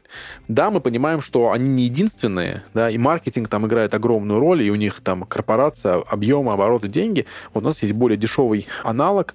На сегодняшний день мы ставим в том числе корейские импланты. Южная Корея очень сильна на сегодняшний день в медицине. У нас есть корейские компьютерные томографы, у нас есть корейские центрифуги для крови, вот, и в том числе есть корейские импланты. Сильно сильны в цифровой они э, стоматологии, да, то есть там много подготовок для как раз имплантации по навигационным шаблонам и так далее. Так что так, в любой стране можно найти хорошие импланты, там и израильские есть высокого сегмента хорошие, да, низкого так себе. Но я бы, знаешь, как предложил, то есть можно стать специалистом в выборе имплантации, я бы предложил бы оценивать степень риска. Например, ты идешь на гигиену, и гигиена, ну, допустим, стоит 10 тысяч рублей. Ты так, ну, примерно в голове прикинул, так вот гигиенист тебе делает эту процедуру. А дальше завтра тебе нужно идти на имплантацию, а имплантация стоит 12. Вот. И давай вот подумаем, что вот гигиенист, человек чаще со средним образованием, который потратил на свою учебу там какое-то количество лет, он делает процедуру, которая под собой не несет никаких существенных рисков и стоит очень мало денег. Ну, то есть, по сути, ну, не считая там амортизации оборудования самого кабинета, там, лицензирования, ну, щетка, паста, ну, условно. И ты идешь на имплантацию. Имплантация стоит 15. Стоимость импланта, стоимость оборудования для имплантации, оно совсем другое. Образование врача, интерес клиники, все, ну, вот эта вся история, да, и ты понимаешь, то, что если в пачке пельменей полкилограмма пельменей, и она стоит 200 рублей, то ты спрашиваешь, какое конкретно мясо вы туда положили. И чудес здесь вот не бывает. Мы все время чем-то рискуем. Конечно, можно поставить все подешевле. Конечно, оно все будет работать. Большой стереотип о том, что импланты не приживаются, так чаще всего говорят, кто их не ставит, те, кто не знает. Вот. Приживаются, как доказал профессор там, Броненмарк, ну, там, условно, даже ржавые гвозди. То есть кость будет прорастать все равно сквозь титановый имплант, который инертный, организм его просто не видит.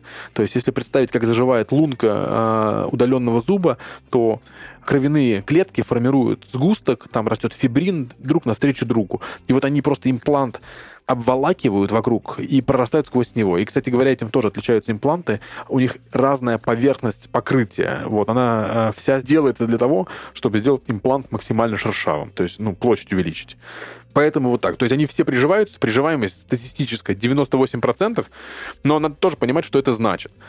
Когда мы говорим про 98%, мы говорим о том, что имплант не вывалится из кости, то есть он стоит. Дальше будут вопросы эстетического характера, и когда речь идет об имплантации в эстетически значимой зоне, то это становится гораздо более сложной процедурой, потому что нужно правильно планировать глубину погружения, угол наклона, временной реставрации, ну, массу факторов, которые нужно выбирать. Поэтому еще раз повторяю, что надо выбирать не имплант, а точно врача, и точно понимать, что если мы платим дешевле, мы всегда платим или экономим. То есть мы платим за местоположение, образование, сервис, или мы не платим за местоположение, образование, сервис, там, качество имплантов, ну, условно говоря. Системы цифрового моделирования, о которых ты говоришь, они умеют делать только вот такую статичную картинку, или они еще в том числе учитывают вот то, о чем ты сейчас говорил? А как имплант себя будет вести со временем, когда начинает зарастать, что-то там еще двигаться дополнительно?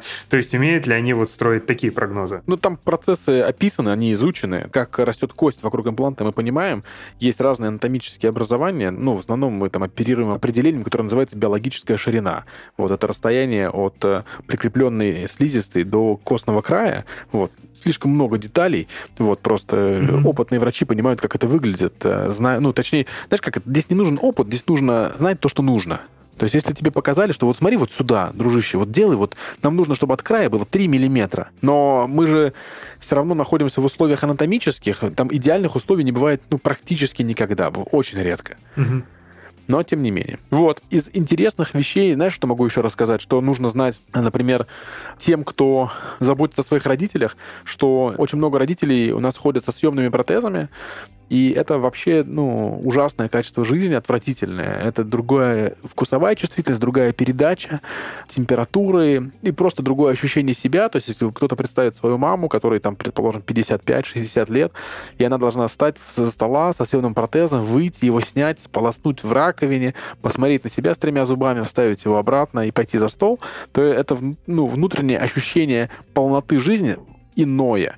Вот. И сейчас есть э, ну, такие гуманные по бюджетам способы восстановления зубов, которые называются, там, например, все на четырех. То есть это условно съемный, то есть конструкцию пациент сам изо рта вытащить не может. Она прикручена к имплантам. И для несъемных конструкций нередко достаточно четырех имплантов для того, чтобы поставить полностью зубную дугу. И это выглядит обычно так, что операция планируется, зубы удаляются, ставятся импланты, и сразу к ним прикручивается временная конструкция, но не съемная. И через некоторое время, там 3-6 месяцев, в зависимости от условий, меняется на постоянную. Такие варианты на сегодняшний день очень распространены и, ну, приветствуются. И очень много детей своим родителям вот это вот делают. И именно вот в таком. Эта конструкция не для молодых людей, вот, то, что молодому человеку еще вперед жить, все равно конструкция в активно работающем механизме, то есть она истирается, может трескаться. Ну, в общем, там детали есть, но это нюансы. Факт, что технология существует, и она не нами придумана, не нова, там миллионы конструкций установлены в мире, да, и это рабочая технология, которая поможет вашим родителям чувствовать себя комфортно во второй половине жизни. Вот, называется «Все на четырех» когда ты описывал не пользовательский опыт, а жизненный опыт людей, которые носят ставную челюсть, мне это напомнило истории Жени о том, как он э, живет с лайнерами. Там тоже примерно такие же страдания, когда ты поел, пошел, снял, почистил, одел, и поэтому давай перейдем к следующей теме. Это исправление прикуса и вообще кривизны зубов. То есть какие есть способы, чем там брекеты отличаются от лайнеров, отличаются от чего-то еще, в каких случаях что подходит. Давай. Женя испытывает меньше мучений, потому что он понимает, что его лечение конечно. Это да. Стоп, ну мы уже выяснили, что оно бесконечно, он же потом будет ретейнеры всю жизнь носить. Ну, слушай, это, это уже в разы меньше неудобств, поверь. Смотри, сейчас э, после ковида с эрой онлайн работы, зума, люди во многом гораздо больше стали обращать внимание на эстетический компонент своей улыбки, потому что они постоянно смотрят на себя в окошко. Любопытно, кстати говоря, ты когда смотришь в э, конференции в окошко, ты смотришь на себя или на меня? Я смотрю на веб-камеру иногда. Короче, честно ответить не смог. Я понял. И люди стали, ну, обращать внимание на то, какие у них зубы, какого цвета, кривые они, не кривые, как они улыбаются и так далее, да. И мы видим всплеск спроса на большую эстетику, вот, и мы видим по статистике мировой то, что рост лайнеров, э, именно кап для исправления прикуса просто сумасшедший. Поэтому исправление прикуса на сегодняшний день это, конечно же, один из э, больших сегментов нашей работы. Что важно знать об ортодонтии? Это очень сложный процесс. То есть ортодонтия — это не лечение одного зуба, это перестройка всей зубочелюстной системы. Поэтому тот человек, который вам делает это, он должен хорошо понимать, что он делает, потому что рисков достаточно много. Если из самых кошмарных то расскажу вам такие риски, что, например, неправильное проведение ортодонтического лечения приводит к тому, что человеку в 33 года после ношения брекетов придется удалить все зубы. Потому что, например, так сложилось, что по незнанию или, или ну, по какой-то причине доктор использовал не тот аппарат, и все зубы вытащил за пределы кости. Теперь попросить их затолкать обратно нельзя. И они вот держатся пока что есть дуга, например, от брекетов. Соответственно, нужно, чтобы доктор точно понимал, что он делает. Такие случаи, к сожалению, есть, я поэтому о них рассказываю. И здесь, ну, во многом, когда вы идете к врачу-ортодонту, у нас работает в клинике доктор Гусейн, он закончил мастер of Science и PhD в университете Сапиенса в Риме, а оригинально он из Баку. И у него слабовато, особенно вот на старте, три года назад, было с коммуникацией, то есть он мешал русский, азербайджанский, и английский, итальянский языки, и ему очень сложно было пациенту что-то рассказать. Но благодаря тому, что у него было куча кейсов, то есть вот просто презентация, презентация, презентация, презентация, презентация. Он это тысячу раз прошел, он очень востребованный врач. Ну, сейчас он в разы лучше разговаривает, как бы у него ну, улучшилась коммуникация и так далее, да, то есть, ну, естественно. Но когда вы выбираете, у вашего врача, который вам делает, мы принимаем ортодонтов на работу не менее 100 кейсов, от 100 кейсов.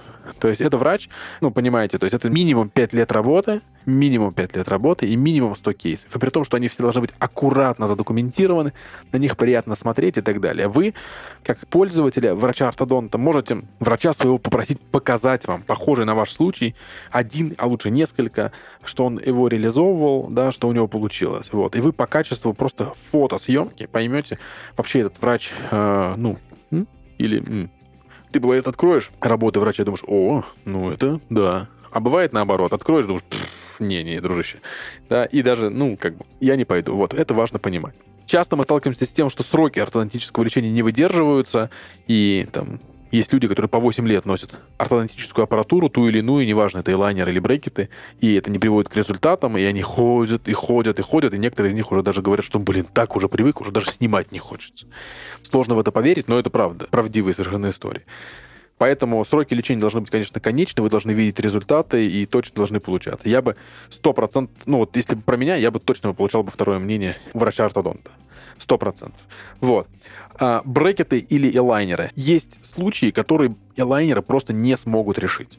То есть сложности с суставом, большие перемещения, что-то еще требуют работы с брекетами. Сейчас есть другие несъемные аппараты у взрослых с опорой на мини-винты, которые опираются на небо, которые перемещают зубы более направленно. Вот. Ну и лайнеры, безусловно, сейчас решают огромное количество задач, то есть большой выбор. Для вас важно понимать, что как брекеты, так и лайнеры — это инструмент в руках врача, то есть это то, как он ну, управляет лечением. И сами по себе лайнеры никого не лечат так же, как и брекеты, никого не лечат. То есть нужен врач, который э, ведет процесс лечения через вот эти месяцы.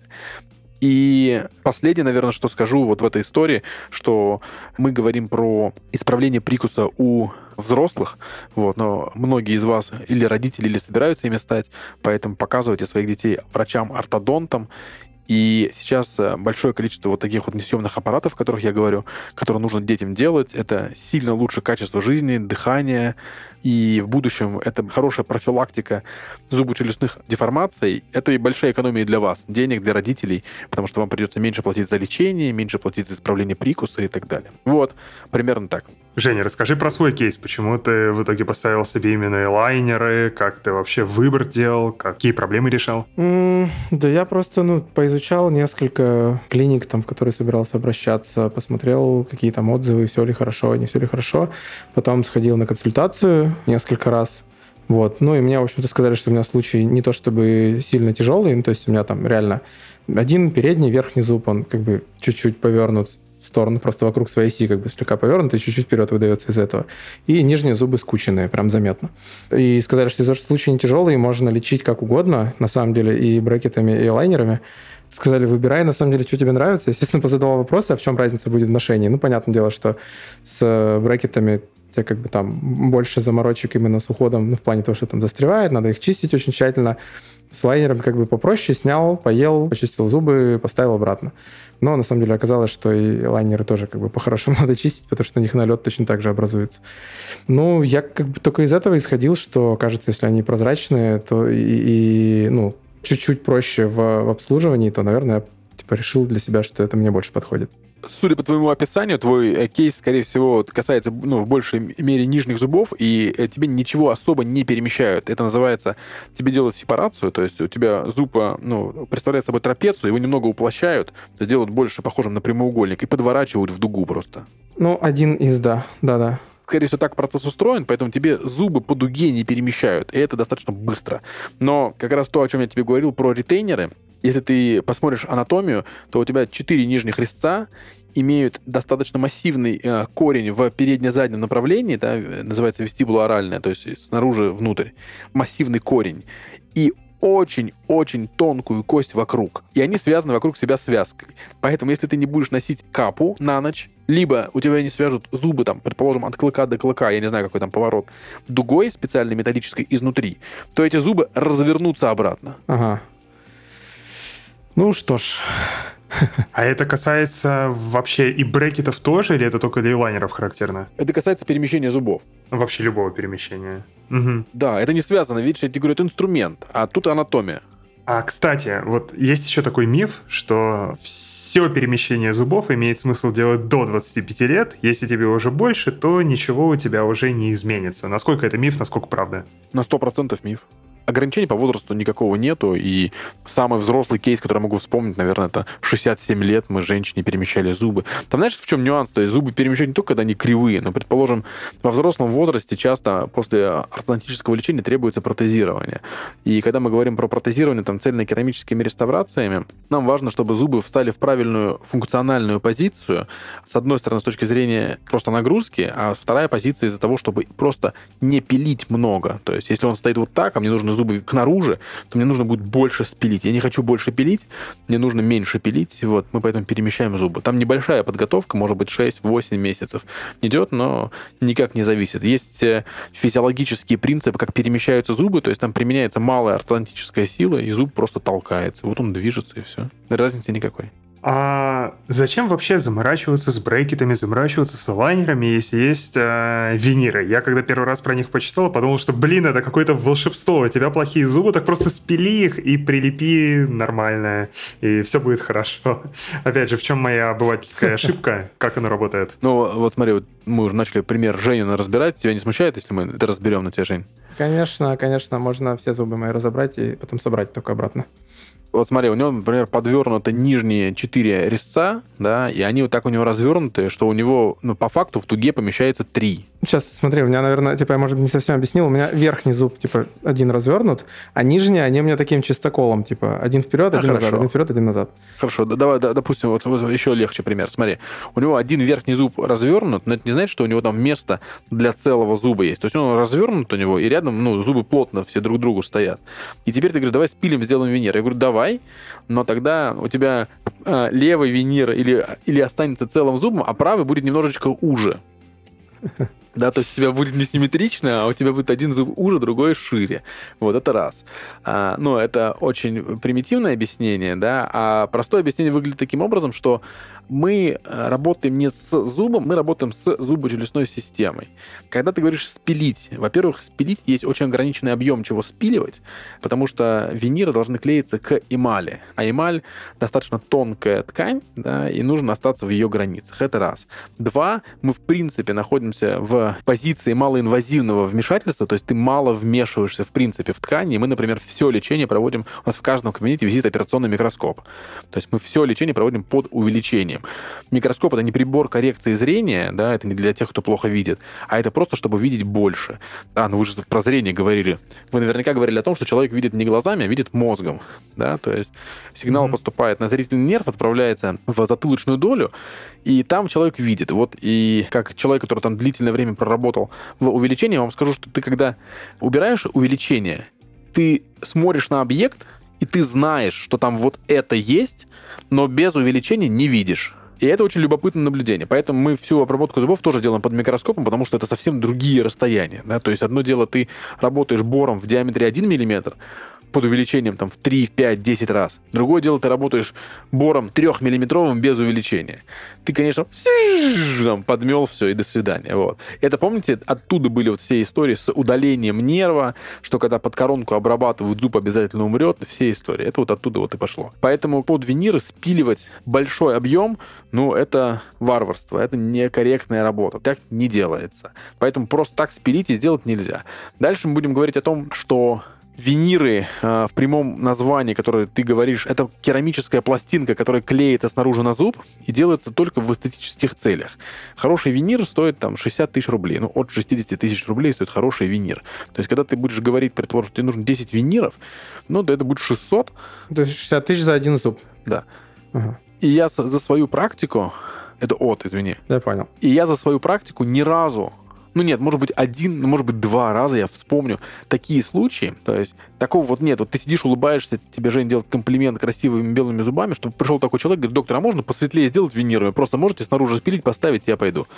Вот. Обычно это зубы, которые разрушены, с кариесом, большим количеством пломб, чем-то еще, с несостоятельной стенкой внутреннего зуба. То есть это обычно это реставрации изнутри тоже. То есть это большие реставрации. То есть он как бы называться будет виниром, но как сейчас, э, чтобы не пугать людей, люди боятся коронками, люди говорят, коронка это гробик для зуба. Вот есть такая формулировка.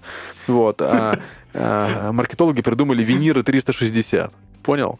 То есть это то же самое, но, но надо же как-то как придумывать, что вот маркетологи придумали виниры 360. Вот, поэтому, ну, на самом деле это очень надежная конструкция, то есть это фактически третья смена зубов, и она делает... Ты где, просто... извини, 360 это цена, да? Ну, Нет, за каждый. Не, ну, э, как бы, на самом деле, виниры можно найти за любой бюджет, вот, по большому счету. Поэтому вполне себе. Угу. Вот. Но 360 это то, что имеется в виду винир по кругу будет э, вокруг да. всего зуба. Это важно, потому что нам важно в этом восстановлении не только вестибулярная поверхность, наружная улыбка, но и функция, как он будет жевать. В конечном счете тебе это нужно для этого. Угу. Если еще говорить про разные процедуры с зубами, если сейчас отойти от ортодонтии, то есть еще из частых процедур отбеливания. Вот насколько вообще отбеливание вредно и насколько имеет смысл к нему прибегать, если хочется? Слушай, мы сейчас тут исследуем тему франшизы, ну, работаем в этом направлении достаточно активно, и выяснилось, что самая большая в России стоматологическая франшиза 525 кабинетов. Я говорю, кто это? Я первый раз про них слышу. А потом я понял, что это а, вот эти вот яйца для отбеливания зубов, которые в торговых центрах стоят. Видели хоть раз? Не обращали внимания? Не, я, я, я пропускал. Такое белое яйцо, внутри бархатное, красное или синее, и там стоит лампа, светит отбеливанием. Пару лет назад государство, Министерство здравоохранения признало эту процедуру незаконной. Вот я не знаю, на чем они живут до сих пор, то есть э, как они живут. Или они, может, как-то по-другому называют это. Вот. Это медицинская процедура отбеливания зубов. Если это делает врач, ну или квалифицированный там гигиенист может делать, то это совершенно безопасная процедура.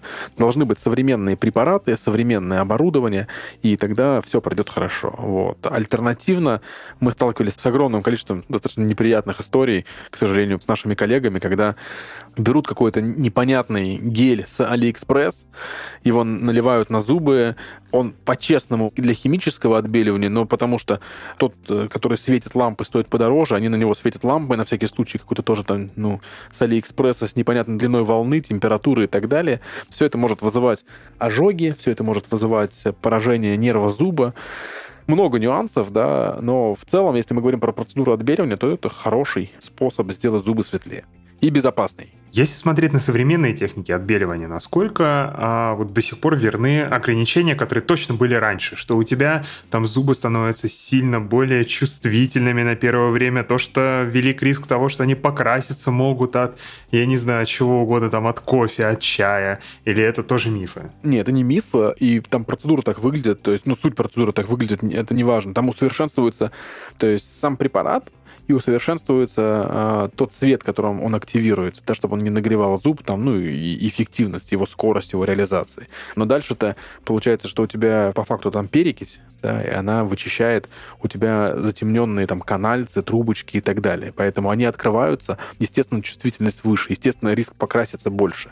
Там в зависимости от видов отбеливания там типа зубов назначают прозрачную диету на какое-то количество времени и капа.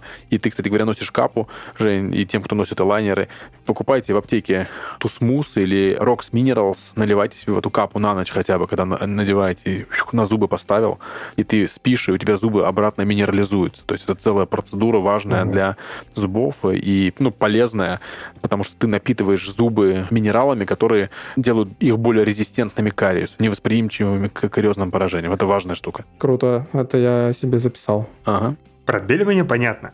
Давай теперь попробуем перейти к тому, с чего мы выпуск начали. Ты рассказал вообще про миссию, которая есть у тебя, которая есть у твоих клиник, то, что вы на самом деле хотите не просто людей на постоянке лечить, а вы хотите научить их самих поддерживать свои зубы в здоровом состоянии и периодически там делать базовые гигиенические процедуры. Можешь теперь нам рассказать побольше про гигиену? И вот вообще начать с того, а какие основные правила гигиены надо соблюдать, чтобы вот точно зубам было хорошо? Слушай, суть очистки зубов заключается в том, что ты должен убрать весь налет. То есть налет глазами видно не всегда, а особенно, знаешь, вот ты возьми момент когда ты вышел от гигиениста, вот начинай это делать. Например, детей мы, знаешь, как учим. Есть специальные таблетки, в каждой аптеке, на самом деле, продается. Есть фирма Президент, есть фирма Курапрокс. Они розовенькие или фиолетового цвета. Ты их разжевываешь, и у тебя окрашивается весь зубной налет.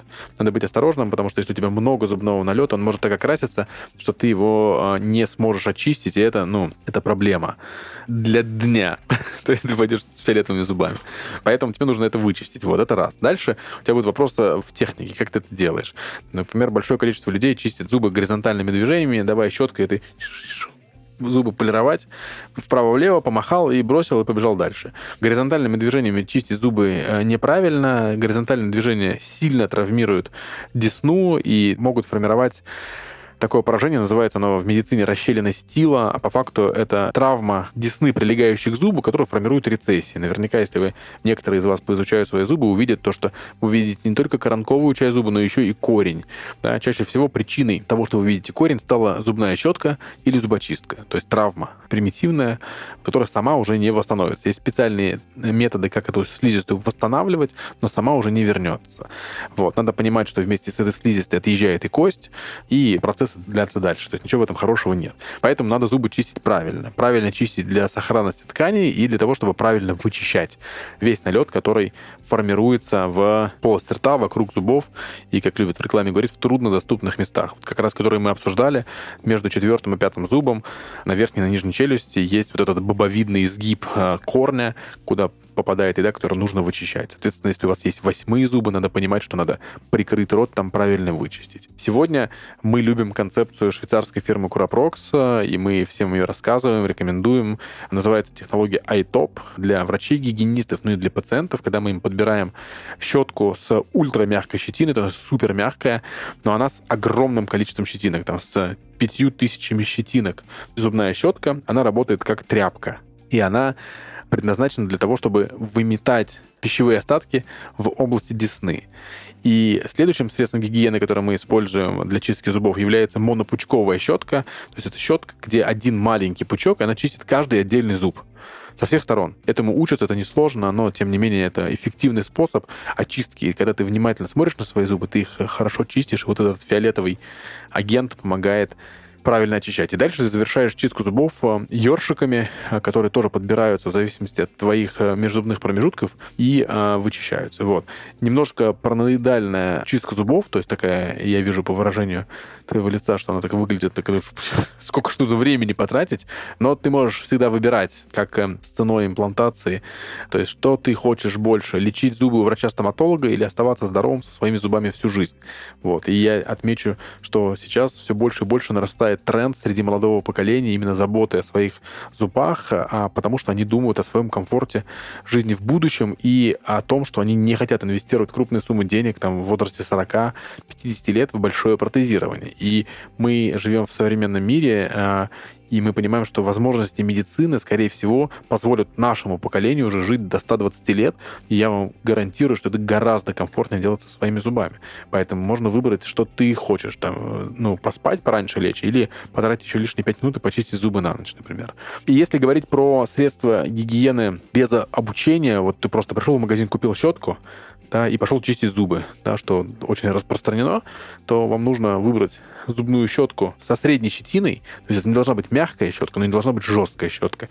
И вам нужно совершать выметающие движения от десны вниз к ну, зубам, на нижней челюсти снизу вверх, соответственно. И в норме щетка там 2-2,5 зуба в длину должна быть. То есть там есть такие лопаты, продаются такие. Типа засунул в рот, высунул и готов. Почистил. Такая щетка не подходит для чистки зубов. Это обувь чистит или, там, не знаю, столовые приборы. Не, это не для зубов. Хотя написано, что для зубов. А зубные пасты, которые вы выбираете, все просто, то есть, в принципе, если вы будете чистить зубы без зубной пасты, ничего не случится можно щеткой очистить зубы без зубной пасты. Если вы ну, используете зубную пасту, они делятся на абразивную и ферментативную. Абразивная, соответственно, из названия там внутри есть сода, которая скребет, абразивный компонент. Вот. Надо понимать, если вы берете масс-маркетовую пасту, там она будет базовая, то есть ничего такого не произойдет. Вот. Если вы берете какую-то необычную, там, например, для курильщиков, надо смотреть, там есть такое обозначение, называется RDA. Если оно там, предположим, превышает 80 единиц, то есть риск, что очень высокоабразивная паста. Например, мы на выставке в Гуанчжоу, я помню, видели зубную пасту, когда чистишь яйцо перепелки, пигмент стирается, то есть он становится однородного цвета, представляешь? То есть это очень абразивная зубная паста, ты можешь свои зубы стереть и не заметишь, то есть надо внимательно смотреть, что ты используешь. Если ты масс-маркет, скорее всего, там такого не будет. В пастах содержится флуорил сульфат, то, что называется. Они могут вызывать там аллергические истории, у кого проблемы с автами, язвами, чем-то еще. Вот. Есть подвох в зубных пастах, на которых написано от пародонтита, от кровотечения.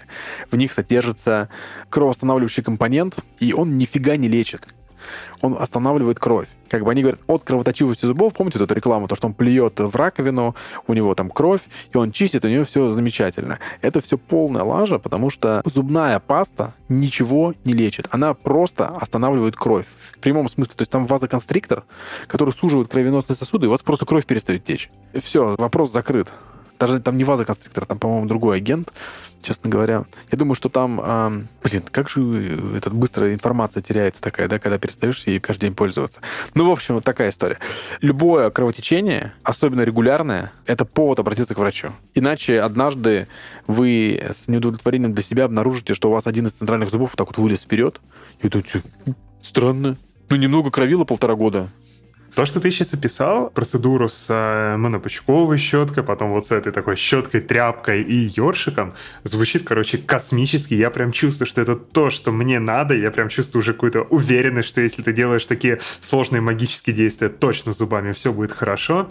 Вопрос следующий. А как этому научиться? Обязательно ли надо идти на прием к гигиенисту или можно по, не знаю, ютубным видеороликам каким-то, которые ты можешь порекомендовать а, по книгам, еще каким-то образом, по, ну, серьезно, по онлайн-курсам а научиться вот чистить зубы вот этими волшебными приблудами? Ты, кстати, зря хохочешь, э, и в момент ковида у нас был период, когда нас закрывали вообще как клинику, и нам надо было что-то делать, и знаешь, и кроме, э, ну, банально там зарплат, денег там и всего остального, у нас команды, которые нужно поддерживать. И мы э, сделали такой проект «Стоматология онлайн». И мы продавали наборы со зубными щетками, пастами, ретракторами, которые раздвигают щеки, губы, таблеткой, которые красят зубы. И ну, туда входила консультация врача. И люди покупали, мы связывались удаленно. И до сих пор есть такая опция, по большому счету, консультации, когда мы связываемся, и врачи объясняют, как тебе правильно использовать средства гигиены. И я тебе больше того скажу, что когда э, пациент приходит на прием к врачу-пародонтологу, его врач просит принести с собой его средства гигиены, какие у него дома есть. Вот так берешь и приносишь платишь и учат чистить зубы. Онлайн можно научиться. Тут, видишь, вопрос, э, как всегда, будет заключаться в контроле. То есть, насколько ты корректно это сделал. Опять же, ты пока что будешь подбирать себе ёршики, доктор тебе интеллигентно это сделает, проверит все, что ты все правильно определил и все правильно сделал. А ты можешь так подобрать, что ты травмируешь завтра два зубодесневых сосочка, у тебя там появится воспаление, некроз и дырка. То есть, нужно ли тебе это самостоятельно, я не знаю.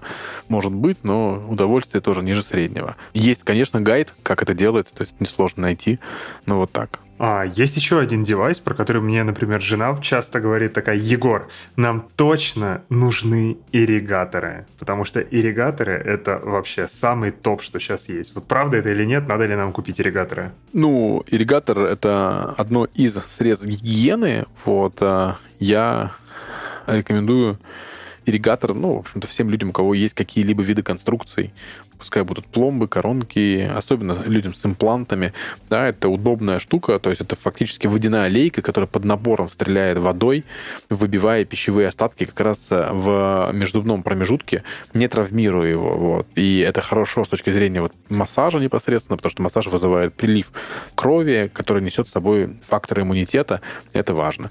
Вот, поэтому э, я лично, у меня полностью здоровые ну, зубы, я не использую. У нас ну, вот, в семье ни у кого нету пока что таких задач. У меня физически его нету, но мне не нужно. А так у всех, у родителей есть, у бабушек, дедушек есть. Э, ну, многие используют. Да, полезное средство. Это, получается, альтернатива вот этому ёршику? Или не совсем? Не. Окей. Это вместе не вместо, вместе.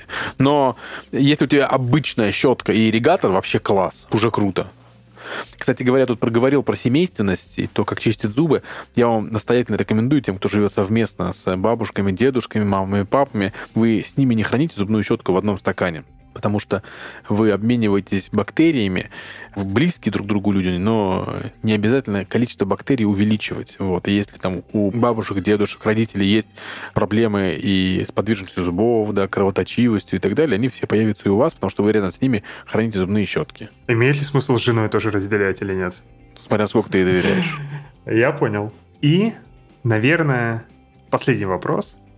Стоит ли ехать в другие страны или города, чтобы полечить зубы подешевле? Я помню уже твой пич про то, что, э, ну, типа, ребята, не стоит делать импланты за 15 тысяч, потому что всегда думаете, из чего эта услуга состоит. Но, тем не менее, ты сам говорил, что в Штатах импланты в 4 раза дороже, чем у нас, а в возможно, есть э, еще какие-то географические детали. Вот, собственно, стоит ли заморачиваться? Слушай, мы часто обсуждаем эту тему, и давай, если мы возьмем вопрос просто цены, то тебе все равно придется чем-то заплатить. Да? Например, если ты едешь в другую страну делать объемную работу, тебе придется заплатить всеми неудобствами, которые с этим связаны при перемещении. Например, в принципе, у нас много, к нам тоже путешествуют люди для лечения. Австралия, Америка, Англия, Чехия, Аргентина, Австрия. То есть людей Перу у нас есть пациенты. Конечно, много людей, но ты понимаешь, то, что ты, предположим, делаешь большую работу.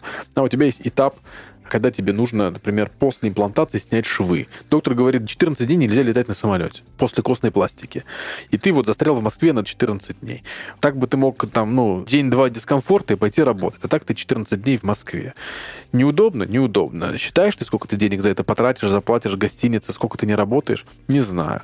Дальше ты, предположим, этап протезирования. Тебе делают временные коронки. Ты с ними улетел. Они пластмассовые. Они не всегда надежные. Бывает, что они отколятся. Бывает, что они отколятся с мертвого зуба, тогда ну туда-сюда. Царапает язык неудобно, но окей. А бывает, что они отколются с живого зуба. И тогда болит, блин, кошмар. Прям вот, а, вот это вот все. Холодная вода, еда кислая. Ну, вот так вот бывает. Неприятно. Что-то происходит, например, в импланте стоит специальная гайка, называется формирователь десны. Хоп, она вдруг открутилась через три недели. Открутилась, если она открутилась через три недели, значит, если ты у доктора, ты приехал, закрутил. Нет, то она открутилась, у тебя десна заросла, числа, и в следующий раз, когда ты приедешь к доктору, это будет анестезия, это будет разрез, это будет установка формирователя десны. И когда вот мы обсуждали, а как там это заживает, а в импланте отверстие, куда вкручивается все. А если туда перед тем, как слизистая зажила, попадает еда, и она сверху зажила, то там воспалительный процесс, может сформироваться гной, кусочек кости потерять. Такие, знаешь, детальки везде присутствуют, поэтому как бы зубы получишь, зубы будут получше. Вот, это что касается цены. Что касается самой поездки. Я вот, знаешь, как думаю, и мы прям много это исследуем, эту историю. Ты куда хочешь поехать лечить зубы, скажи? Давай тот город возьмем или страну. Я не знаю, давай Ереван. Ереван. Давай классное место. Вот смотри, стоматологическая установка столько же стоит, угу. материалы столько же стоят, образование хорошее для врача стоит столько же. Что дешевле? Труд медсестры, наверное, аренда. Наверное, хотя зависит от того, где. Техник сопоставимый стоит будет столько же. Потому что, ну, сейчас мир космополитичен был до недавнего времени, да, и как бы у тебя, ну, границы нет. Хочешь в Армении делал, хочешь в Дубае коронки делал, все равно где коронки делал, хочешь в Китае.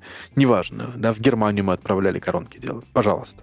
То есть хорошая коронка, как у айтишника, да, то есть у него код, он стоит, он востребован. Почему он должен стоить дешевле? Нету объяснения, почему она должна стоить дешевле. Поэтому, ну, это большой э, вопрос.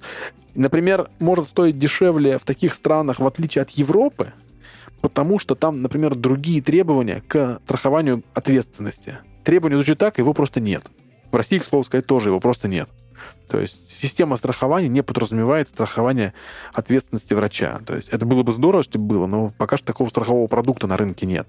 А в, в Европе есть. И за счет этого в том числе выше цена. Но если что-то происходит, вам компенсируют. А тут как бы другой вопрос. Вот, ну, примерно такая история. Поэтому я вижу, что это достаточно сложная сложная задача. Окей, это как раз на самом деле мой вообще э, кейс и вопрос, что я вот сейчас переехал в Европу, и мне надо понимать, а если я дальше буду лечить зубы, то где мне это делать? Делать ли мне это в Европе или делать мне страна? это в Нидерланды? Или возвращаться в Россию, или лететь в Ереван, Израиль, Дубай, что-нибудь еще? Есть прикольный кейс. Я на яхте в гонке ходил с ребятами. Они сделали в Румынии прикольный офис, вот, и у них есть э, такой вот кейс. Они построили двухэтажное здание, снизу у них стоматологическая клиника, сверху гостиница.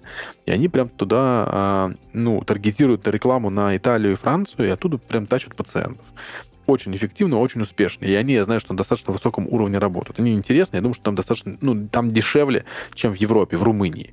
А оказалось, когда мы исследовали эту тему, что столицей мирового стоматологического туризма является Будапешт. Я-то думал, что порнухи, а выяснилось, что Будапешт. Стоматология. Понимаешь? Вот, блин, как бы. И мы начали смотреть цены. Но опять, да, а, у стоматологов это частая история, что а, ожидания реальность не соответствуют действительности. Поэтому цены, заявленные на сайте, не обязательно, что превратятся в такие же цены, ну, в чеке, но там беспрецедентно дешевая цена. Просто, ну, то есть это какой-то я так бизнес делать, как они, не умею. Я думаю, что, скорее всего, что это очень низкое качество. Я много учился в Европе. Вот, я вам скажу, что медицинская помощь там в Москве, в Киеве, на высоченном уровне. Там можно найти врачей мирового уровня. Это очень крутые специалисты есть. Не хуже, во многом лучше, чем в мире. Там основная причина в том, что развитие, такая стоматология коммерческая получила с начала 2000 такой взлет. И это стало поводом к тому, что очень много нового оборудования, новых технологий. А там вот все old school. И это есть такая темка.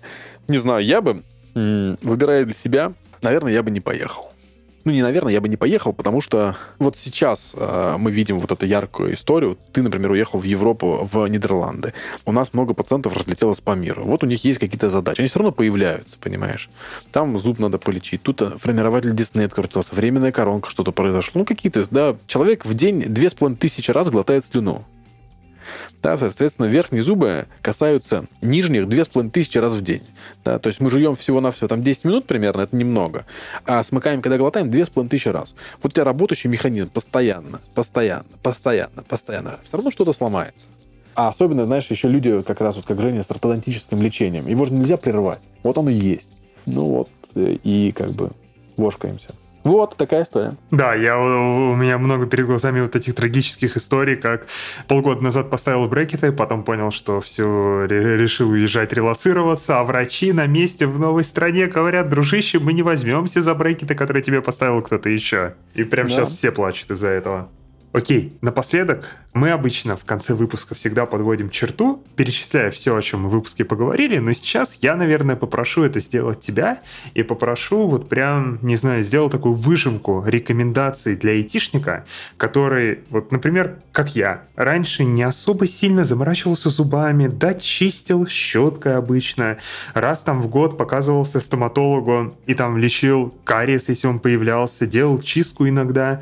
Вот что ты рекомендуешь делать, чтобы перейти вот тот режим, о котором ты говорил, что зубы лучше не лечить, а поддерживать их э, здоровое состояние. Вот что мне надо поменять в жизни, что мне надо сделать, чтобы в этот режим перейти. Ну, давай попробуем сформулировать итог э, всего разговора. Вот, и раз уж мы э, затронули столько много тем э, стоматологических, фактически пробежались по всему спектру. На сегодняшний день возможности стоматологии, они, ну, фактически не ограничены. То есть мы можем реабилитировать не преувеличу, если скажу, что любого пациента, и для этого у нас есть каткам э, технологии, технологии лазерного спекания, 3D-принтинг, огромные корпорации, которые производят любого вида импланты, любого вида цвета, форма зубы, то есть все, что хотите. Точно будете жевать, точно будете улыбаться и точно будете в комфорте существовать. И единственных два вопроса в этой ситуации стоит в том, что, а, сколько это будет вам стоить, б, это тот комфорт, который вы получите уже с замещенными зубами. И если говорить непосредственно про импланты, и если там, например, полностью беззубая челюсть, восстановленная имплантами сверху зубы, то это челюсть без пропрецептивной чувствительности, и вы, например, не сможете почувствовать малиновую косточку на зубах или перегрызть нитку, или попросту понять, вы клацнули зубами или вы вилку укусили. То есть у вас такого ощущения не будет. И это проблема. Поэтому мы понимаем, что на сегодняшний день, просто поддерживая свое здоровье, можно не лечить зубы никогда.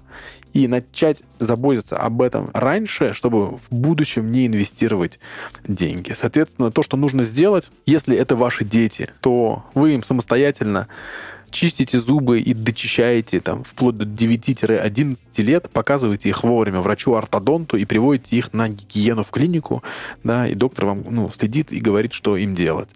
А с собой, если у вас нету кариеса, то вы ходите на гигиену 3-4 раза в год, и эта гигиена должна быть не чистка зубов, а это контроль самостоятельной гигиены, интропроксимальные снимки и обучение самостоятельной гигиене. И при этом мы знаем, что таких людей, ну, взрослых без кариеса единицы, то есть их очень мало. В основном у вас уже есть кариес, и для того, чтобы у вас не был визит к врачу с целью лечения одного зуба, у вас у врача должен быть комплексный подход. Вы к нему приходите, он вам говорит, у вас есть вот этот диагноз, у вас здесь кариес, здесь маленький, здесь большой, здесь такой, и он говорит, что если мы сделаем вот это, я вам обещаю, то есть он берет на себя ответственность, это важно, что у вас не будет э, проблем в будущем. Вот вы это лечите и продолжаете ходить к гигиенисту, наблюдая за этим. Вот. И это вполне себе рациональный путь, который вот сегодня нужно делать. Вот. У меня персонально не идеальная улыбка с точки зрения глянцевого журнала да, как это привычно. У меня есть промежуток между центральными резцами, и они не эксклюзивно белого цвета. Тем не менее, у меня нет функциональных проблем, сложностей, не испытываю неудобства при улыбке. Да, я достаточно открыто улыбаюсь, широко. И я не планирую себе ставить виниры ради того, чтобы глянцевому журналу понравилась моя улыбка. Вот. Поэтому всем рекомендую иметь свои зубы и по возможности избегать излишних манипуляций с собой. Но если на это уже есть показания, то реализуйте их, да, и если вдруг пришлось удалить зуб почему-то, надо его заместить, не откладывать это на 10 лет. Потому что будет деформация, все сотрется, будет в разы сложнее. Вот мы много раз это проходили. Вот, наверное, такой я дам развернутый ответ, подводя итог нашим слушателям. Спасибо большое, идеально подвел итог. И, не знаю, по крайней мере, меня выпуск точно подбил на то, чтобы, ну, во-первых, не раз и не два в год ходить к гигиенисту, а попробую делать это чаще. Я точно знаю, что на этой неделе пойду разбираться с видами щеток и попробую посмотреть, кто меня может в онлайне этому обучить. Пора эти скиллы, кажется, подкачать, потому что регулярно лечить зубы мне что-то не нравится. Вот, поэтому Спасибо тебе большое. Ты точно можешь онлайн в Белую Радугу записаться. Есть э, мобильное приложение, там есть консультация онлайн. Ну, в WhatsApp девчонки отвечают. То есть, скажите, нужна онлайн-консультация по э, самостоятельной гигиене, и врачи с удовольствием сделают. Кайф. Есть, там есть такая опция, поэтому они расскажут, как это нужно делать. Кайф. Спасибо тебе. Егор, Да, Женя? а можно задать тебе вопрос? Давай. Что тебе нравится больше, чем за этот выпуск перейти от идеи э, шикарных бриллиантовых виниров с, с надписью «подлодка» на передних зубах, перейти к идее регулярной гигиены и целым арсеналом таких э, БДСМных всяких устройств там, между зубами? Мне нравится все, кроме того, что Моргенштерн теперь не будет мной гордиться. Вот, но на самом деле больше этого, друзья, мне нравится, когда вы слушаете наш подкаст, ставите нам 5 звезд в iTunes, подписывайтесь на Boosty, Патреоне, ходите на наши конференции, чистите свои зубки, рассказывайте о нашем подкасте своим друзьям, а самое главное, слушайте каждый наш выпуск. На этом все. Всем спасибо и всем пока. Пока-пока.